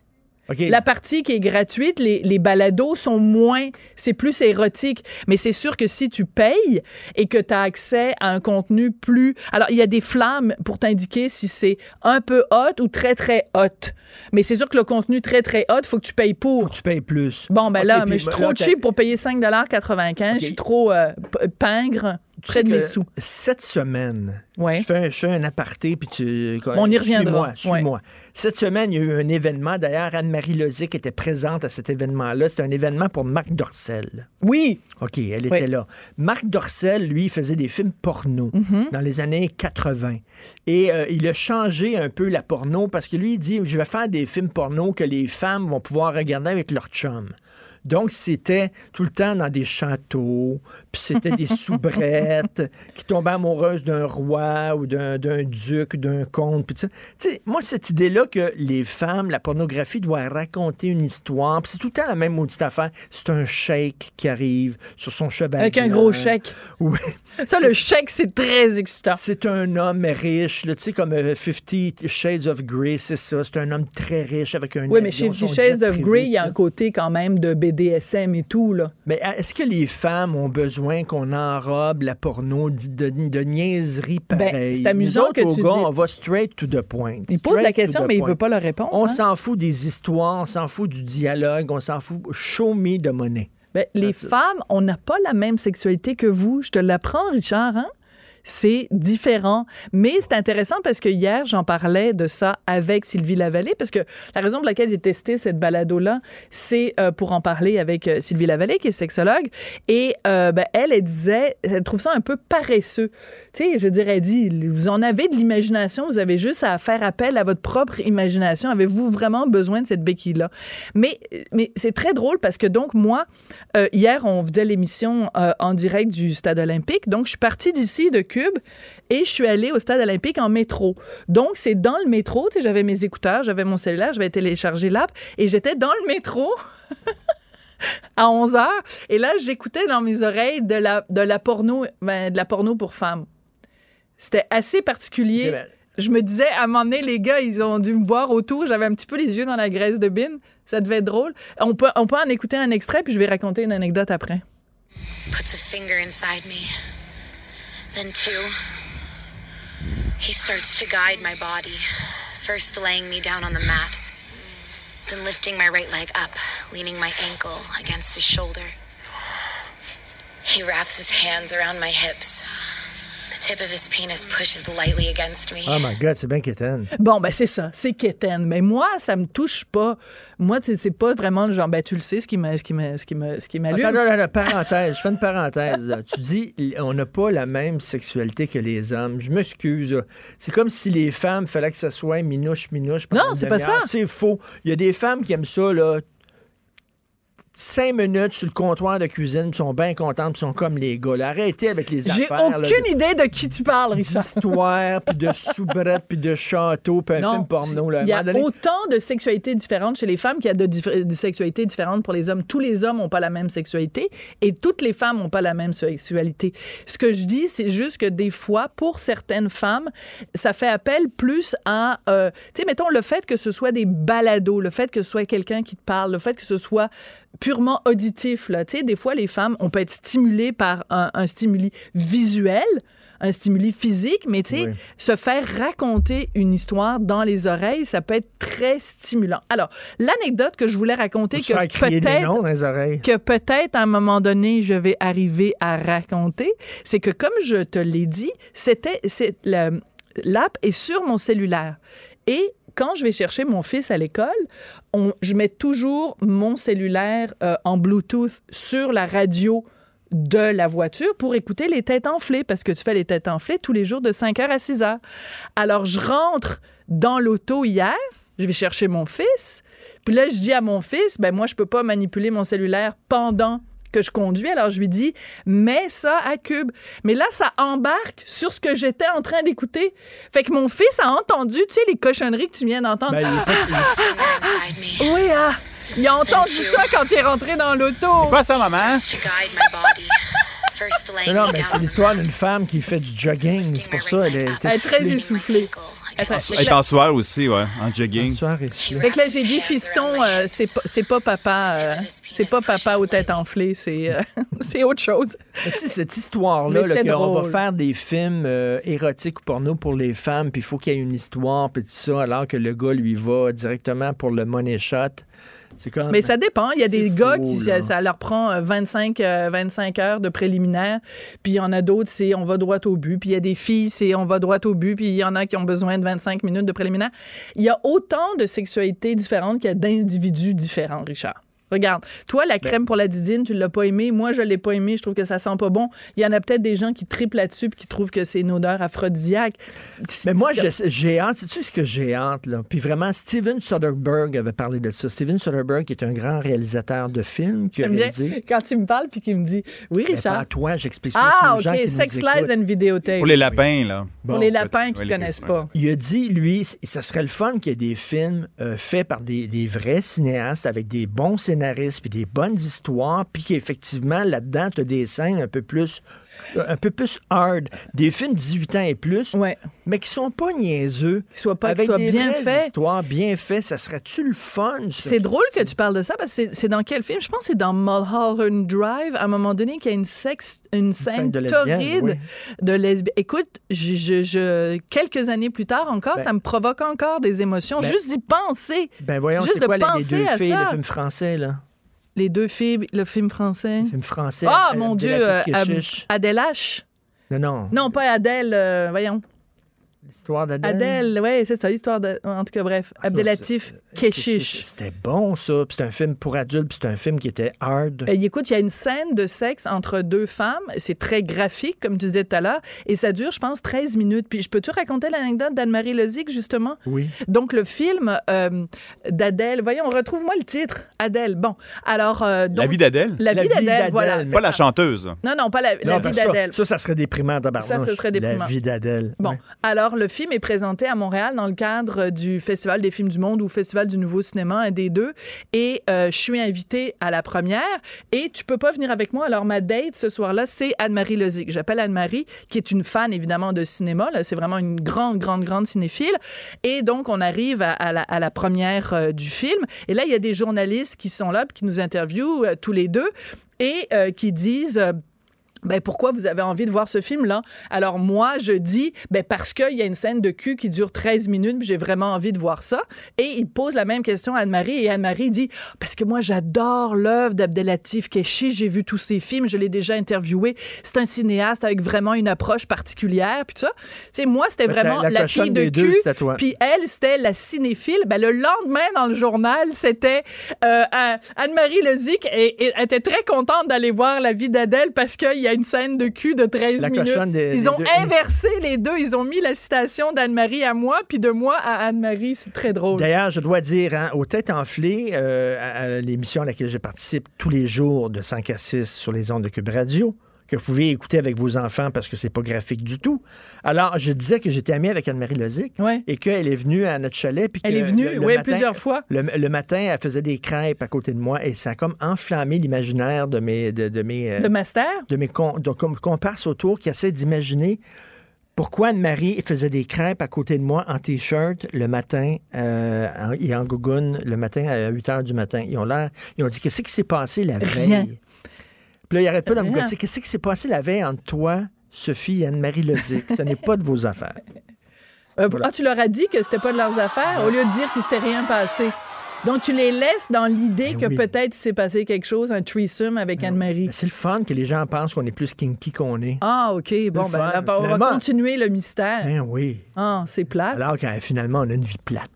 T'sais, mais c'est le fun de faire imaginer les gens qu'on a une vie. Mais c'était, c'était pas si plate que ça, mardi après-midi, entre deux et trois. Hein? Oui, c'est vrai. Okay. Okay, bon. Merci beaucoup. Hey, on a, on a un podcast, Devine qui oui, vient souper. Oui, c'est vrai, mon Dieu, c'est très important, ça. Devine qui vient souper. Et là, euh, le, la nouvelle édition est en ondes dès aujourd'hui. Sur, euh, allez à la section balado sur le site Internet de Cube Radio. Et là, on a reçu José Lito-Michaud et Sylvain Marcel. Marcel. Et donc, Sylvain Marcel, euh, comédien, euh, José Lito-Michaud, bon, euh, animateur, auteur, euh, gérant d'artiste et tout. Et il nous a complètement surpris, José Lito, en nous parlant de sa nouvelle passion. Il a découvert le Beach Club. Je pense que l'être humain a besoin de buzz. Puis comme tu dis, l'affaire du Beach Club, je suis allé. Ah, t'es allé. Le Beach Club, ouais. j'avais les mêmes préjugés que toi, une gang de douchebags puis de Gerda. Ouais. Une gang de douchebags puis de Gerda. Et j'ai eu la même, le même flash en disant, mais my God, c'est bien trippant. Ah, c'est, écoute, c'est une affaire hallucinante. Mais... Et moi, je suis admiratif des gens ouais. qui se dépassent puis qui osent faire les choses. Mais il y a quelque chose. Et moi-même, je me... j'étais étonné à bouger anormalement. Et je me suis dit, mais qu'est-ce qui m'arrive? Et j'ai dit, sais-tu qu'est-ce que. Il y a quelqu'un à côté qui m'a dit, savez-vous ce qui vous arrive, M. Michaud? Écoute, je te jure, à côté de moi. Hein? Parce que j'ai dit, mon Dieu, je suis un peu mal. Et vous êtes vivant. Hein? Et là, ça, je le donne bien bizarre. Et je trouvais... Non, je pense que je l'étais peut-être plus totalement. Et hein? je vais te dire, des fois, il nous arrive des périodes de nos vies où il y a quelque chose qui, qui manque de buzz. Et là, j'avais un buzz. Et là, après ça, j'étais à la recherche. Comme tu étais à la recherche d'une certaine drogue... Tu veux moi, revivre ça? Enfin, moi, je veux revivre ça. Écoute, ça a été vraiment un souper passionnant. Oui. Et Sylvain et Marcel, on sait qu'il y a eu des problèmes de toxicomanie, des graves problèmes. Il était dans le crack et tout ça, ça en est sorti. De... Et euh, il, on a parlé la beaucoup coke, ouais. de ça aussi. Là. On a parlé beaucoup de... De, ben, de, de l'importance de, de, des blessures de l'enfance qu'on essaye de régler à l'âge adulte. C'était vraiment un très, très beau moment. J'ai une super bonne émission, une idée d'émission. Ouais. Les gens appellent, les gens appellent, puis on dit aux gens, avez-vous déjà couché avec une vedette? Puis les gens appellent, nomment la vedette et racontent leur expérience. Devine qui j'ai baisé. Ça serait bon, ça. Serais-tu bon, ça? Là, il faut qu'on devine. Là, ils nous donnent des indices oui. en disant c'est un ci, c'est un oui, ça. Oui, oui, oui. Puis là, on essaie de deviner c'est qui la vedette. Oui, ouais, mais d'un coup, quelqu'un appelle en disant puis finalement, il a couché avec toi. Devine qui j'ai baisé. Ça serait il y a dix-sept ans. Ouais, c'est bon. Merci devine qui j'ai baisé avec la crème d'Idine Mojo. On t'écoute tantôt. Richard Martineau. Politiquement incorrect. Cube Radio. Alors, euh, tous les vendredis, il va se baigner, puis il vient lire le journal avec moi, François Lambert. Salut. Salut. Je parlais tantôt à Sophie d'un, d'un concept d'émission novateur où les gens nous appellent puis euh, nous racontent leur ben oui. histoire sexuelle avec quelqu'un de connu. Ben oui. Puis ça, ça, ça, ça s'intitulerait Devine qui j'ai bien, Devine qui j'ai baisé. Puis tu me vois ouvrir la porte en rentrant en courant puis pour là, dire dit, euh, je veux participer. Toi, t'auras une coupe de noms. Hein. Ben une coupe oui. de noms à dire. Ben oui. Des gens connus. oui. Qu'on connaît. Ben, il y en a qu'on connaît, ben oui. OK. C'est moi, j'aimerais ça. On devrait faire cette émission-là. Puis là, ça on, serait drôle. On pose ouais. des questions pour essayer de deviner c'est qui. Oui. Puis si on le devine, on a des points et tout ça. Ben oui. Quelle émission que incroyable. On, va, tout le monde on... écouterait ça. En tout cas, vous me le direz, là, puis euh, j'aime ça faire les premières. avant, avant de lire... Euh, oui, t'aimes ça faire les pilotes, t'es bon là-dessus. Avant de lire le journal ensemble, écoute, euh, t'es en feu ces temps-ci, t'écris beaucoup sur ta page Facebook. T'es allé manger avec Caroline Néron. Explique-moi ça. Bien, la semaine passée, on a fait une... Euh, j'avais écrit un texte, puis on en a jasé ici. Puis, euh, t'es pas tendre avec elle. Non, j'ai été dur et, et je suis encore dur par rapport à son parcours entrepreneurial. Puis, euh, puis euh, ça l'a choqué. Puis, ça l'a blessé, puis elle m'a écrit. Elle m'a bloqué. La réalité, c'est qu'après après, après notre discussion qu'on a eue ici, euh, ben là, je pouvais plus voir ce qui était disponible sur, sa, sur son Instagram. Elle m'a bloqué. Elle m'a bloqué. Et euh, dimanche soir, je suis en train d'écouter Tout le monde en parle. Je reçois un message, Caroline Néron, sur Instagram. Je lui dis, c'est un troll, là. C'est, c'est, oui. c'est sûr, c'est pas vrai, là. Elle vient de me bloquer. Puis elle me dit, François, elle dit, je t'écris une lettre, mais je préfère qu'on en jase. Accepterais-tu de prendre un café jeudi? C'était jeudi qu'elle voulait. J'avais pas de temps hier matin. Fait que j'ai dit, ben écoute, euh, j'ai pas de temps. As-tu une autre plage horaire? Elle dit, t'as-tu disponible mardi dix-huit heures? J'ai dit, oui. Fait que j'ai dit, parfait, je vais aller chez vous. J'ai dit, du rouge ou du blanc? Elle dit, tu choisis. Bon, moi, j'aime le rouge. Puis euh, c'est l'automne. Je vais prendre du blanc, mais là, c'est l'automne. J'emmène un Bordeaux. Mais tu, tu me fais, tu me fais rire parce que tu dis, j'ai pas une bouteille, pas une bouteille cheap, mais pas une de mes meilleures bouteilles parce que je sais pas comment la soirée va virer. Elle va peut-être me bitcher toute la soirée, fait que j'apporterai pas une bouteille. Là, ben non, mais tu sais, tu peux pas repartir avec ta bouteille, Richard. Un coup, t'arrives en visite avec la bouteille, tu repars pas avec à la fin de la soirée fait parce que t'as pas, pas pris ta, une de tes meilleures bouteilles. T'as pris une bouteille. Euh, ben, une bouteille que je savais qui était correcte, puis que si je laisse là, parce qu'il faut que je me sauve en courant. Si je me sauve en courant puis on finit pas en bouteille, ben je suis pas déçu puis je me sauve pas comme un voleur avec la bouteille. Pourquoi t'es allé? Parce que lorsqu'on écrit, tu sais, t'écris des textes, toi, puis lorsqu'on écrit des textes, moi, je les assume mes textes. Sinon, je l'écris pas ou je vais les effacer. Je les assume et j'ai pas peur. C'est pas moi longer les, les murs par rapport à des faits que j'écris. Euh, c'est, si la personne n'est pas contente, puis les faits sont vrais, sont vrais puis je, je, je donne mon opinion, c'est à eux de longer les murs, pas moi. Donc, elle me, elle me dit, garde, veux-tu me rencontrer? Je dis oui. J'ai jamais, pendant la discussion qui a duré trois mais, heures... Mais, mais quand ding-dong, elle répond, oui. C'était quoi, là, le, le premier, euh, tu sens la main, bisous, c'est joues, c'est... Mais ben, il y a comme un, y a, y a un froid, là. C'est alors... pas comme, allô, ça fait longtemps qu'on s'est pas vu, tu sais. Puis pourquoi? C'était quoi, elle, sa motivation de te rencontrer? Moi, quelqu'un qui me bitch, qui me bitch, qui me bitch, je veux pas le rencontrer. Bien, tu sais, il faudrait lui demander à elle. Peut-être qu'elle voulait trouver une façon de me faire ma trappe. Et... Elle voulait, elle voulait, elle voulait, elle voulait t'en... C'est une master manipulatrice quand même. Elle voulait, elle voulait t'embarquer avec elle-même puis te faire, faire voir son point de vue à elle. Bien, c'est bien évident. Mais moi, ouais. La seule chose que je me suis excusé, je me suis excusé par rapport à ce qu'on avait discuté puisque j'avais écrit qu'elle était en train de se magasiner une Cadillac Escalade. Ça, je l'ai pas vu. C'est pas de mes affaires. Elle doit de faire ce qu'elle veut avec son argent. Je l'ai pas vu, puis ça, c'était du potinage. Et, okay, bon. Entre l'opinion puis le potinage, des fois, la, la ligne est mince. Oui. Des fois, j'y vais dans le potinage. Là, c'était trop loin. Je rajoutais un petit peu trop de crème fouettée sur le, sur okay, le, okay. le chose. Donc, bon, j'ai mis ça de côté. Dit, je m'excuse, ça. Ouais. Ça. Pour le reste, non. Puis, euh, c'est, c'est, c'est, une, c'est une soirée le fun. Ben oui, la, la bouteille de vin était sur la table de, de, de salon. Puis moi, je me suis dit, maman, servez comme ça, oublié. Okay? Tant que la bouteille est pleine, tant que la bouteille n'est pas vide, on jase. Quand elle est vide, je m'en vais. Puis on a eu une belle soirée. Là. On a parlé de tout et de rien. Elle a essayé de me convaincre, bien entendu, que j'étais méchant. Mais je lui ai dit non, je ne me, me considère pas méchant. Et on a parlé, puis on est d'accord qu'on n'est pas d'accord.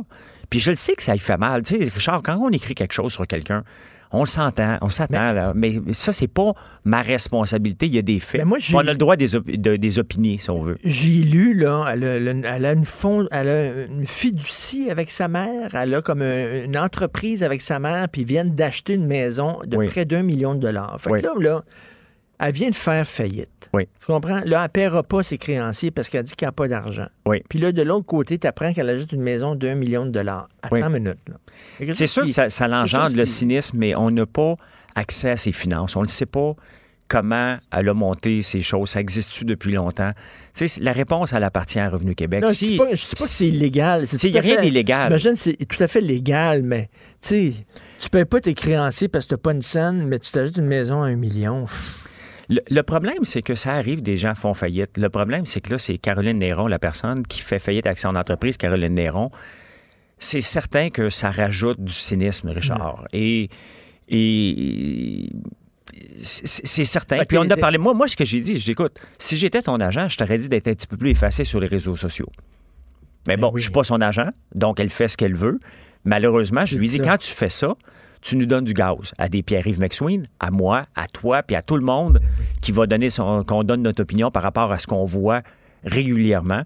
Bien ça, ça nous donne du gaz et ça fait des, des bons papiers, malheureusement, pour son cas. Puis ça, ça finit comment? Euh, let's agree to disagree, comme on dit en anglais. Là, je... Bon, on est parti, puis j'ai rien promis, j'ai rien dit. Puis après ça, en réfléchissant, j'ai dit, tiens, je vais écrire un peu comment que ça, la soirée s'est déroulée parce que Suite à l'article du Journal de Montréal, je me suis fait écrire « François, donne ton opinion par rapport à ça. » Je dis « Écoute, c'est de l'acharnement si je continue. » Ben oui. Ben, ben, oui. ben bon, le journal sort quelque chose. Bon, les gens sont capables ah, de le lire. Tu as du guts. Ben, c'est sûr que je m'attendais honnêtement à me faire crier par la tête puis rincer solide. C'est pas, c'est pas arrivé. Maintenant, euh, le reste, ça y appartient. Puis s'il y a d'autres choses que, je, que j'apprends, qui sortent dans les journaux par rapport à son cas, qui regarde l'entrepreneuriat ou quelque chose de... Je vais encore donner mon opinion dessus. Écoute, on va commencer le journal. Euh, Éric Lavoie. Euh, Éric Lavoie. Ouais, Éric Lapointe, Lapointe. excuse-moi. Éric Lapointe quitte la voie. Ouais.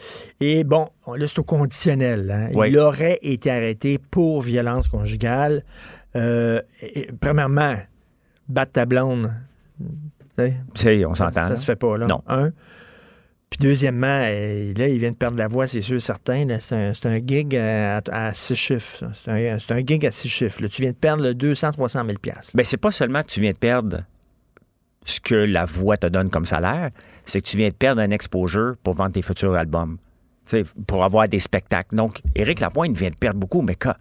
c'est sûr qu'on parle au... Premièrement, au, au, au, au-delà, au-delà de ses pertes financières, il y a, il y a sa, sa blonde, tu, tu tapes pas ta conjointe, ça n'a pas de sens. Je comprends pas les hommes, euh, Richard, qui vont jusque-là. Quand t'es une vedette, quand t'es connu, ça vient pas... Euh, être connu, ça vient pas seulement avec des privilèges, ça vient aussi avec des responsabilités. Ben, tu sais, on profite... C'est quoi, c'est, c'est Superman, le, le, le, le, le parrain de Superman, son grand-père disait... Oui. Euh, avec chaque grand pouvoir vient de grandes responsabilités. Bien, c'est ça.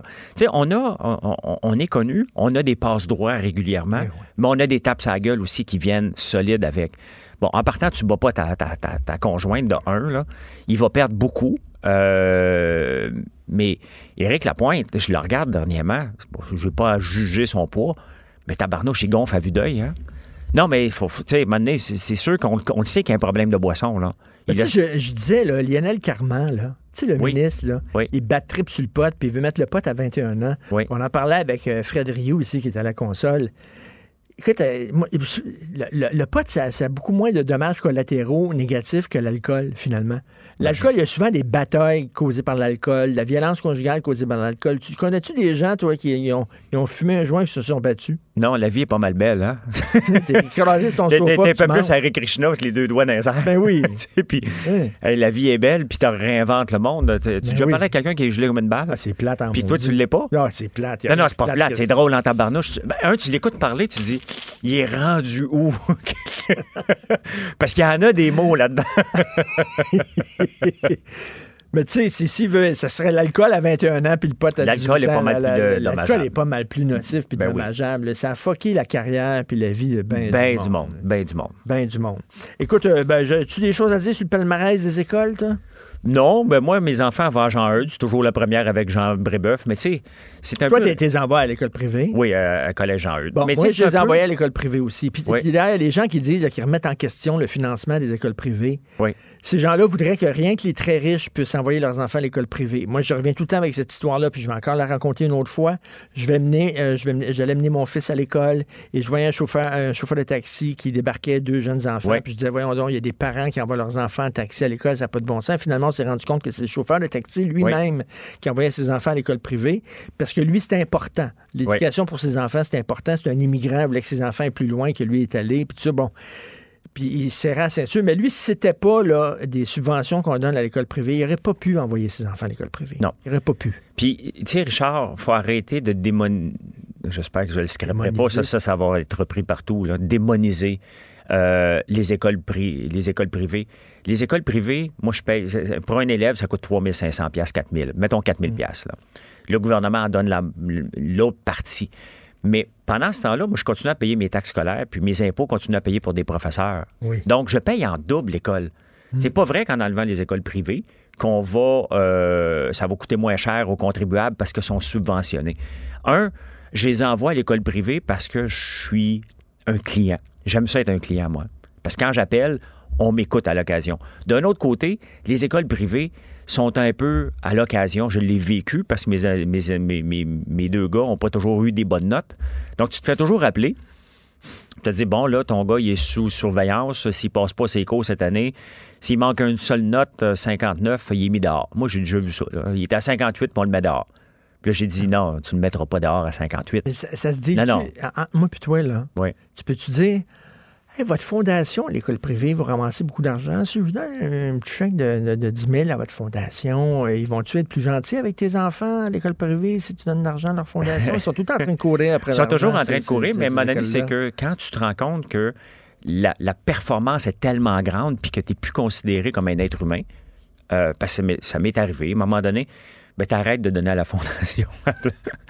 Ils te le demandent pas, mais t'arrêtes. Okay? Tu dis, ben, pourquoi de continuer à donner si, dans le fond, ça donne... Oui, je donne pour la fondation, mais en même temps, tu réalises pas autant d'argent que je donne, puis tu me traites comme si j'étais un moins que rien pour...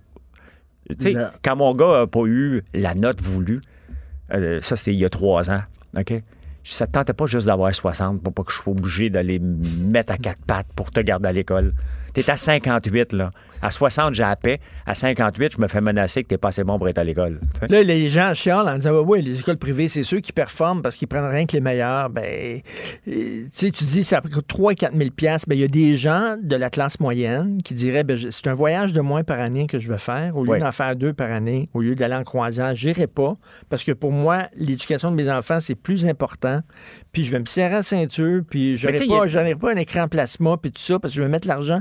Dans, dans, dans l'éducation de mes enfants, ça se fait. C'est une ben, question un, de choix dans la vie. C'est un choix, puis ça ne veut pas dire que parce que tu ne vas pas à l'école privée que tu réussiras pas. Non.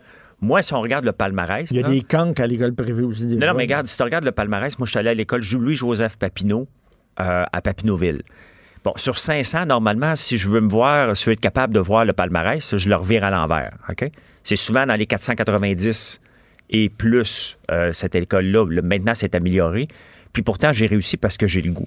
Il y a d'autres élèves qui finissent le collège de Brébeuf qui arrêtent tout de suite après, après le secondaire aussi. Ça n'a aucune garantie, mais c'est un choix de société qu'on fait. Puis bon, il y a un palmarès qui est un peu faussé parce que, oui, ils vont éliminer ceux qui ne rentrent pas dans le rang. C'est, c'est, c'est ce que l'école privée ne peut pas faire. Exactement. Écoute, euh, le drame familial qui a bouleversé Montréal. Oui. Ben, qu'est-ce, qu'est-ce qu'on peut dire de plus là-dessus? Là? Ben, tu sais, il n'y a rien à dire parce que c'est un acte terrible. On ne peut pas prévoir ces actes terribles-là. Le gars est suivi en psychiatrie. Il y a déjà tout. La ça, on femme... peut pas, on peut pas garder dans les hôpitaux psychiatriques tous ceux qui sont dépressifs. Puis tout ça, à un moment donné, on peut pas avoir une société qui est cent pour cent sans risque. Non. Sans aucun risque. C'est certain. Le gars, il est rentré, à un moment donné, il avait des propos suicidaires. Après ça, le psy lui parle. Est-ce que tu as encore des idées suicidaires? Le gars, il dit non, c'est correct. C'était hier, j'étais en crise, mais là, ça va bien. OK, bon, on te laisse sortir. Puis bon, allez. Tu sais, le, le plus triste là-dedans, là, euh, euh, c'est la femme qui reste, qui l'a laissé. Elle, elle voulait juste le laisser, là. Elle, elle va vivre avec ça toute sa vie, un peu comme Isabelle Gascon, là. Ça, là, il y a des... Actuellement, là, il y a des femmes qui vont quitter leur mari, là, puis qui vont dire, là, je veux pas, je veux pas pantoute que mon mari soit tout seul avec leurs enfants, parce que regarde ce qui est arrivé. Ben, de part et d'autre. Là, là. De, de, non, mais il y a des femmes qui vont dire, là, je ne laisserai pas mes enfants, puis tu, tu peux les comprendre. En même temps, le gars, là, c'est pas parce qu'il va, pas parce qu'il y en a un qui les a tués, que euh, tous les gars vont les tuer, mais tu peux comprendre qu'il y a des femmes qui vont dire, tabarnouche, dans, si trou. jamais je me sépare, là, je ne laisserai pas mes enfants tout seuls avec mon mari, on ne sait jamais ce qui va arriver. Ou ils vont prendre leur trou, puis ils ne se sépareront pas. Euh, de, de part et d'autre. C'est sûr que ça fait réfléchir. Sérieusement, tu sais, on s'entend que lorsqu'on se sépare, t'arrives pas, tu dis « Hey, tout est beau. » Celui-là, on se sépare. Il y a un moment où ce que tu regardes ta conjointe ton, qui devient ton ex, qui était, elle passe de conjointe à ex, puis là, tu le regardes, tu te dis « Ben, c'est parce que c'est fini. » C'est fou, hein? À, à, Et autant, dit, ces autant tu peux... Parce que, tu sais, quand tu fais des enfants avec quelqu'un, c'est parce que tu l'aimais, là. Ben oui. Autant... Autant tu peux aimer quelqu'un, autant dans un cas de séparation, maudit que tu peux l'haïr. C'est incroyable c'est comment fou. que tu... Tu sais, on le dit, l'amour et la haine... Est, est, est, oui, c'est, c'est proche. Là. C'est proche en tabarnouche. Puis le... là, ça prend pas de temps que tu passes d'amour à détester l'autre. Pas tout le temps, puis tant mieux. Puis pas dans toutes les relations. Mais les non, relations... Il y en a, y en a qui arrive, réussissent leur divorce puis leur séparation. Tant mieux, tant mieux. Tant mieux. Écoute, le bloc puis euh, oui. le bloc puis la C A Q. Oui. Pendant les élections, ça se faisait les yeux doux, ça se regardait, ça s'envoyait des petits bisous, puis tout ça. Puis là, là, soudainement, les élections finies, le Legault, il dit au bloc, il dit, regarde, reste dans ton coin, je vais rester dans mon coin. Oui. Pis, Donc, call us, we'll call you. Et puis, c'était écrit dans le ciel parce que Yves-François c'est euh, Blanchet de, de, du bloc, c'est autoproclamé le défenseur du Québec. François Legault, pendant les élections, bon joueur, disait pas un mot. Il n'allait pas se mêler, il ne voulait pas se mettre personne à dos. Faites, le, faites votre travail. Puis François Legault, ou qui a fait une gaffe, il est allé dire « Votez pas pour Legault ». Tu sais, il, il en fait des gaffes à chaque jour. Pour Trudeau. Ouais, pour, pour Trudeau, oui, oui. Et euh, là, le Bloc rentre. Fait que le Bloc, lui, dit et François, il, il, il s'aime un petit peu, là, on va se le dire. Donc, l'estime de soi est, est très présente, puis c'est bien correct. OK, il a confiance en ses moyens. Fait qu'il dit, bon, ben parfait, maintenant, je vais appeler François Legault, puis on va aller manger ensemble. Moi, il y a un party de Bloc ici, François, viens, viens nous rejoindre, on, on fait un party. François Legault répond pas, bien entendu. Puis il dit, hey, François, c'est gratuit. OK. Viens, c'est gratuit, t'as pas besoin de payer le bill, je le ramasse. Et là, l'équipe de François Legault lui dit, calme-toi, Yves-François, là, François va rencontrer Justin en premier. Puis c'est bien normal. Tu sais, dans le fond, le Bloc... Ben oui, c'est normal qu'il rencontre le premier ministre avant. Le Bloc, là, ben, il n'a pas gagné les élections, il a gagné dans son groupe d'âge. Si, si le Bloc avait rentré très fort, comme on pensait qu'elle allait rentrer, là, Legault aurait dit, ah, le Bloc parle au nom du Québec. Effectivement, il parle au nom du Québec. Mais là, le Bloc... il ne parle pas au nom du Québec. Non, il y a eu une grosse progression, mais... il ne parle pas au nom du Québec. Il a fini quatrième du podium. Tu sais, si tu regardes la médaille, qui, qui se souvient qui a fini quatrième aux cent mètres aux, aux Olympiques? Personne ne se souvient du quatrième. Le Bloc... on se souvient fait, que du premier. Le Bloc, ça me fait penser les, les, les, les codes d'écoute pour les radios. Oui. Tu sais, au lendemain des codes d'écoute, là, chaque radio est gagnant parce que chaque poste est gagnant. T'écoutes chaque poste de radio, là, ils vont dire, nous autres, au, dans les vingt-cinq et cinquante, on est premier. Oui. Ou dans les dix-sept et vingt-deux, on ou est premier. Ou entre sept heures cinquante-sept et sept heures cinquante-huit, on, on est premier. Tout le monde gagne. Il n'y a jamais personne qui perd. Puis c'est un peu, ces élections-là, c'est exactement la même chose. T'as Jagmeet qui fait de la danse. Tu viens d'être oui. lavé. À part le Colombie-Britannique, un poste, t'as pas de raison d'être de bonne humeur. Mais lui, qui est de bonne humeur, il y a la balance du pouvoir qu'il n'aura pas, malheureusement, mais il pense qu'il l'a. Et Justin va y faire à croire qu'il l'a, il va lui donner le titre honorifique. Chaque, chaque parti se dit gagnant dans sa tranche d'âge, mais sauf qu'on s'en fout. Là. Il y en a un qui a gagné les élections, c'est Justin. Là. C'est Justin. Puis le, le grand perdant, c'est Andrew Scheer de ces élections-là. Ben oui, ben oui. Il en a mangé toute une, puis il faut qu'il décolle de là. là. Et tu disais que Legault a fait une gaffe en disant « oui. Votez pas Trudeau », puis il se retrouve soudainement face à Trudeau, puis il faut qu'il deal avec. Il a l'air un peu gros gens comme devant, mais un autre gaffe, puis tu as écrit là-dessus, puis oui. tu as écrit là-dessus, je veux t'en parler, parce que tu as écrit là-dessus sur Rona. C'est, le, ça, Legault, c'est une méchante Legault gaffe. Qui a semblé dire « boycotter Rona ». Il a, il, il, il a juste dit « je dis, vous dis pas de boycotter, mais moi, si je... je faisais de la rénovation, j'irais ailleurs. » Richard, ça se fait pas. Un, c'est pas les affaires du gouvernement, de un. Et de deux, lui, là, à un moment donné, il a vendu ses actions de Transat à quelqu'un. T'imagines-tu François Legault qui dit « Hey, finalement, là, prenez jamais Transat, prenez donc Air Canada. » Qu'est-ce que tu penses que Jean-Marc Eustache aurait fait d'Air Transat? Il a renvoyé une belle petite mise en demeure à François Legault et dit « Hey, bonhomme, ton compte de banque qui est plein à craquer, là, c'est du Transat que t'as mis riche. » T'imagines, oui. là, le, le, le, le gars le commis qui travaille dans un Rona, oui. puis qui a voté C A C, lui. Oui. Il était content, il aime François Legault. Oui. Puis là, François Legault, il dit, allez plus, allez plus chez Rona. Puis le gars, là, si effectivement il y a un boycott, le gars perd sa job. Oui, puis tu sais, François... mais non, mais tu sais, si c'est le cas, à ce moment-là, on devient carrément séparatiste. On va plus chez Home Depot. Home Depot, c'est Canada. On va plus chez Canadian Tire. Allons pas chez Walmart, c'est américain. Allons pas chez Costco, c'est américain. On va pas manger chez McDo. OK, je vais aller manger chez Burger King, je peux pas. Donc, on va aller manger où? Chez Ashton? Euh, il te reste quoi, là? Ben oui. C'est un raisonnement que c'est pas la place du gouvernement. Puis honnêtement, j'espère puis que... Puis le consommateur, là, si, là, si le, le, le, les produits de Quincaillerie sont pas chers puis un bon service, là, il va aller, là, que ce soit américain, pas américain, québécois, puis tu regardes. Richard, en campagne, moi, j'ai un B M R, j'achète chez B M R. En ville, je m'entraîne pas loin d'un Canadian Tire, j'ai besoin de quelque chose, je vais chez Canadian Tire. Mon bureau de Boost Me est à côté de Home Depot, je vais chez Home Depot. Quand je vais au marché central chez Costco, il y a un Réno-Dépôt à côté, je vais chez Réno-Dépôt. On va où c'est le plus proche. Ben oui. On va où on a un service qui a de l'allure. Puis le client qui est le, le, le, le, le commis qui est là devant moi quand je lui demande ma caisse de clous, puis il me répond, il est québécois, il reçoit son argent ici. Puis si il y a un mouvement de boycott qui se faisait, ou si le monde dirait, moi je ne vais plus euh, chez Rona, ben le commis, lui, il perd sa job. Ah, puis le fournisseur. Puis le fournisseur perd sa job. Qui est québécois. Ben oui. Puis qui, ouais, non, c'est... Tu sais, moi, j'ai des produits de chez Rona. Il a dit un peu la même chose, mais ça se dit pas. Honnêtement, il faudrait que François Legault s'excuse de tout ça, parce que ça se fait pas. Tout à fait. Un, le gouvernement a quand même collecté quatre cent cinquante millions de dollars en vendant Rona. Et il y a trois ans, Les, le président de Rona, il dit, Rona est déjà dans la marde en ce moment. Il faut qu'on se consolide. On ne suit pas la parade. Donc, il faut remettre en contexte, mais j'espère que François Legault va s'excuser. Tout à fait. Merci beaucoup. Merci, M. Merci, Martineau. François. On s'en va euh, rejoindre tout de suite M. Jacquette. Jonathan qui est là. Comment ça va, M. Jacquette? Jacquette. T'es-tu hey. pogné, t'es-tu pogné à, à, à jouer hier là-dessus? Non, non, non, non. Euh, même qu'Emmanuel euh, Latraverse qui était avec moi reconnaissait qu'il y avait beaucoup de démagogie là-dedans, okay. Mais ça me fâche parce que quand tu prends le temps de, de l'expliquer de façon détaillée, comme je l'ai fait hier à Cube, comme je l'ai fait à La Joute, comme je l'ai fait dans le journal, je pense que les, les, les gens de bonne foi disent « Ah, OK, ouais, vu de même. » Tu sais, t'es pas obligé de, de, de soudainement euh, éliminer toute méfiance envers les médecins ou de... Euh, d'avis que, par exemple, sont trop payés ou quoi que ce soit, mais sur ce point précis-là, moi, je pense qu'il faut juste dire la vérité, mais j'entendais encore la ministre McCann ce matin, qui, je m'excuse, là, mais qui mentait éhontément à Benoît en entrevue. Ah oui? Elle dit, oh, c'est une prime, une prime qui n'est pas acceptable, on n'a pas besoin de ça. Elle, voyons, c'est la ministre de la Santé. Elle sait très bien que c'est pas une prime, là, que c'est mmh. un acte qui est rémunéré, mais qui est rémunéré plus qu'un autre parce qu'il y a une complexité qui est accrue, puis que dans le fond, ils vont l'éliminer juste parce que euh, ça a eu mauvaise presse, mais qu'ils vont, ils vont recréer un autre similaire qui va faire la même chose, qui va payer plus les médecins lorsque l'acte est plus complexe. Et oui, qui inclut le fait de mettre une jaquette avant de rentrer dans la chambre, mais que c'est pas la finalité de la chose, puis qu'ils vont juste trouver une autre façon de le faire. C'est, c'est juste ça. Ben oui. Tu sais, si on veut remettre en question la rémunération à l'acte, qu'on le fasse, là. Euh, Jean Bottary, là, tu sais, qui, qui est bien connu, l'ancien préposé, infirmier, oui. infirmier euh, me répondait sur Twitter, ben, réglons le cas en payant les médecins à l'heure. Moi, je suis bien ouvert à ce qu'on ait la discussion, là. Mmh.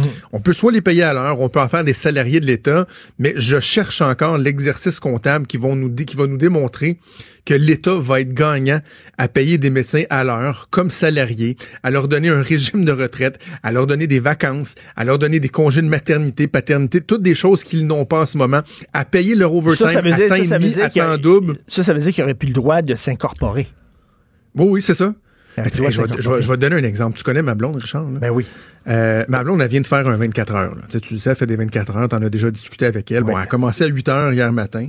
Elle a fini à huit heures ce matin. Et comme elle est impliquée au niveau administratif, là, des comités de C M D P, choses de C I U S, puis tout ça, elle est en réunion de huit heures à cinq heures aujourd'hui. Fais le calcul. Là. Fais le calcul. douze, euh, neuf heures, vingt-quatre. On va être rendu à trente-trois heures non-stop. Et là, j'y ai pas parlé, mais je pense qu'elle a réussi à aller se coucher comme deux fois une heure pendant la nuit, mais qu'elle se fait réveiller par son page dans la chambre de garde. Est-ce que, est-ce que vous, parce que le monde aime ça de personnaliser au fait que j'ai une blonde, là. C'est ça. Est-ce, non, mais non seulement l'accepter, mais fait, faites-moi une rémunération à l'heure, là. Temps et demi, mm. temps double, euh, temps supplémentaire accumulé, jumelé à des vacances, euh, récupéré en vacances. Vous pensez vraiment que ça va coûter moins cher que la rémunération à l'acte d'avoir des travailleurs autonomes qui, oui, ont le droit de s'incorporer?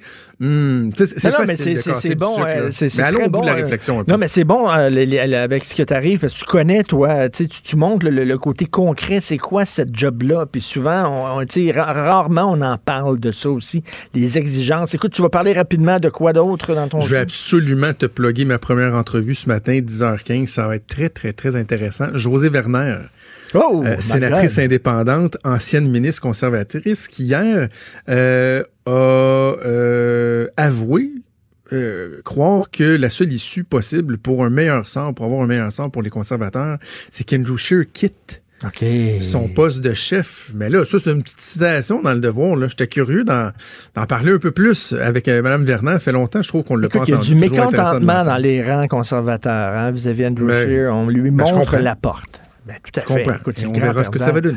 Ben, on va t'écouter, bien sûr, avec Maude. Moi, je remercie Fred Rioux à la console, Hugo Veilleux à la recherche. Passez, hey, c'est vendredi. Maudite merde. Passez un excellent week-end. On se reparle. Oh, le... politiquement correct. Politiquement Merci. correct. Merci. Toi aussi, bon week-end. Très, très, très. Pour écouter cette émission, rendez-vous sur cube point radio ou téléchargez notre application sur le Apple Store ou Google Play.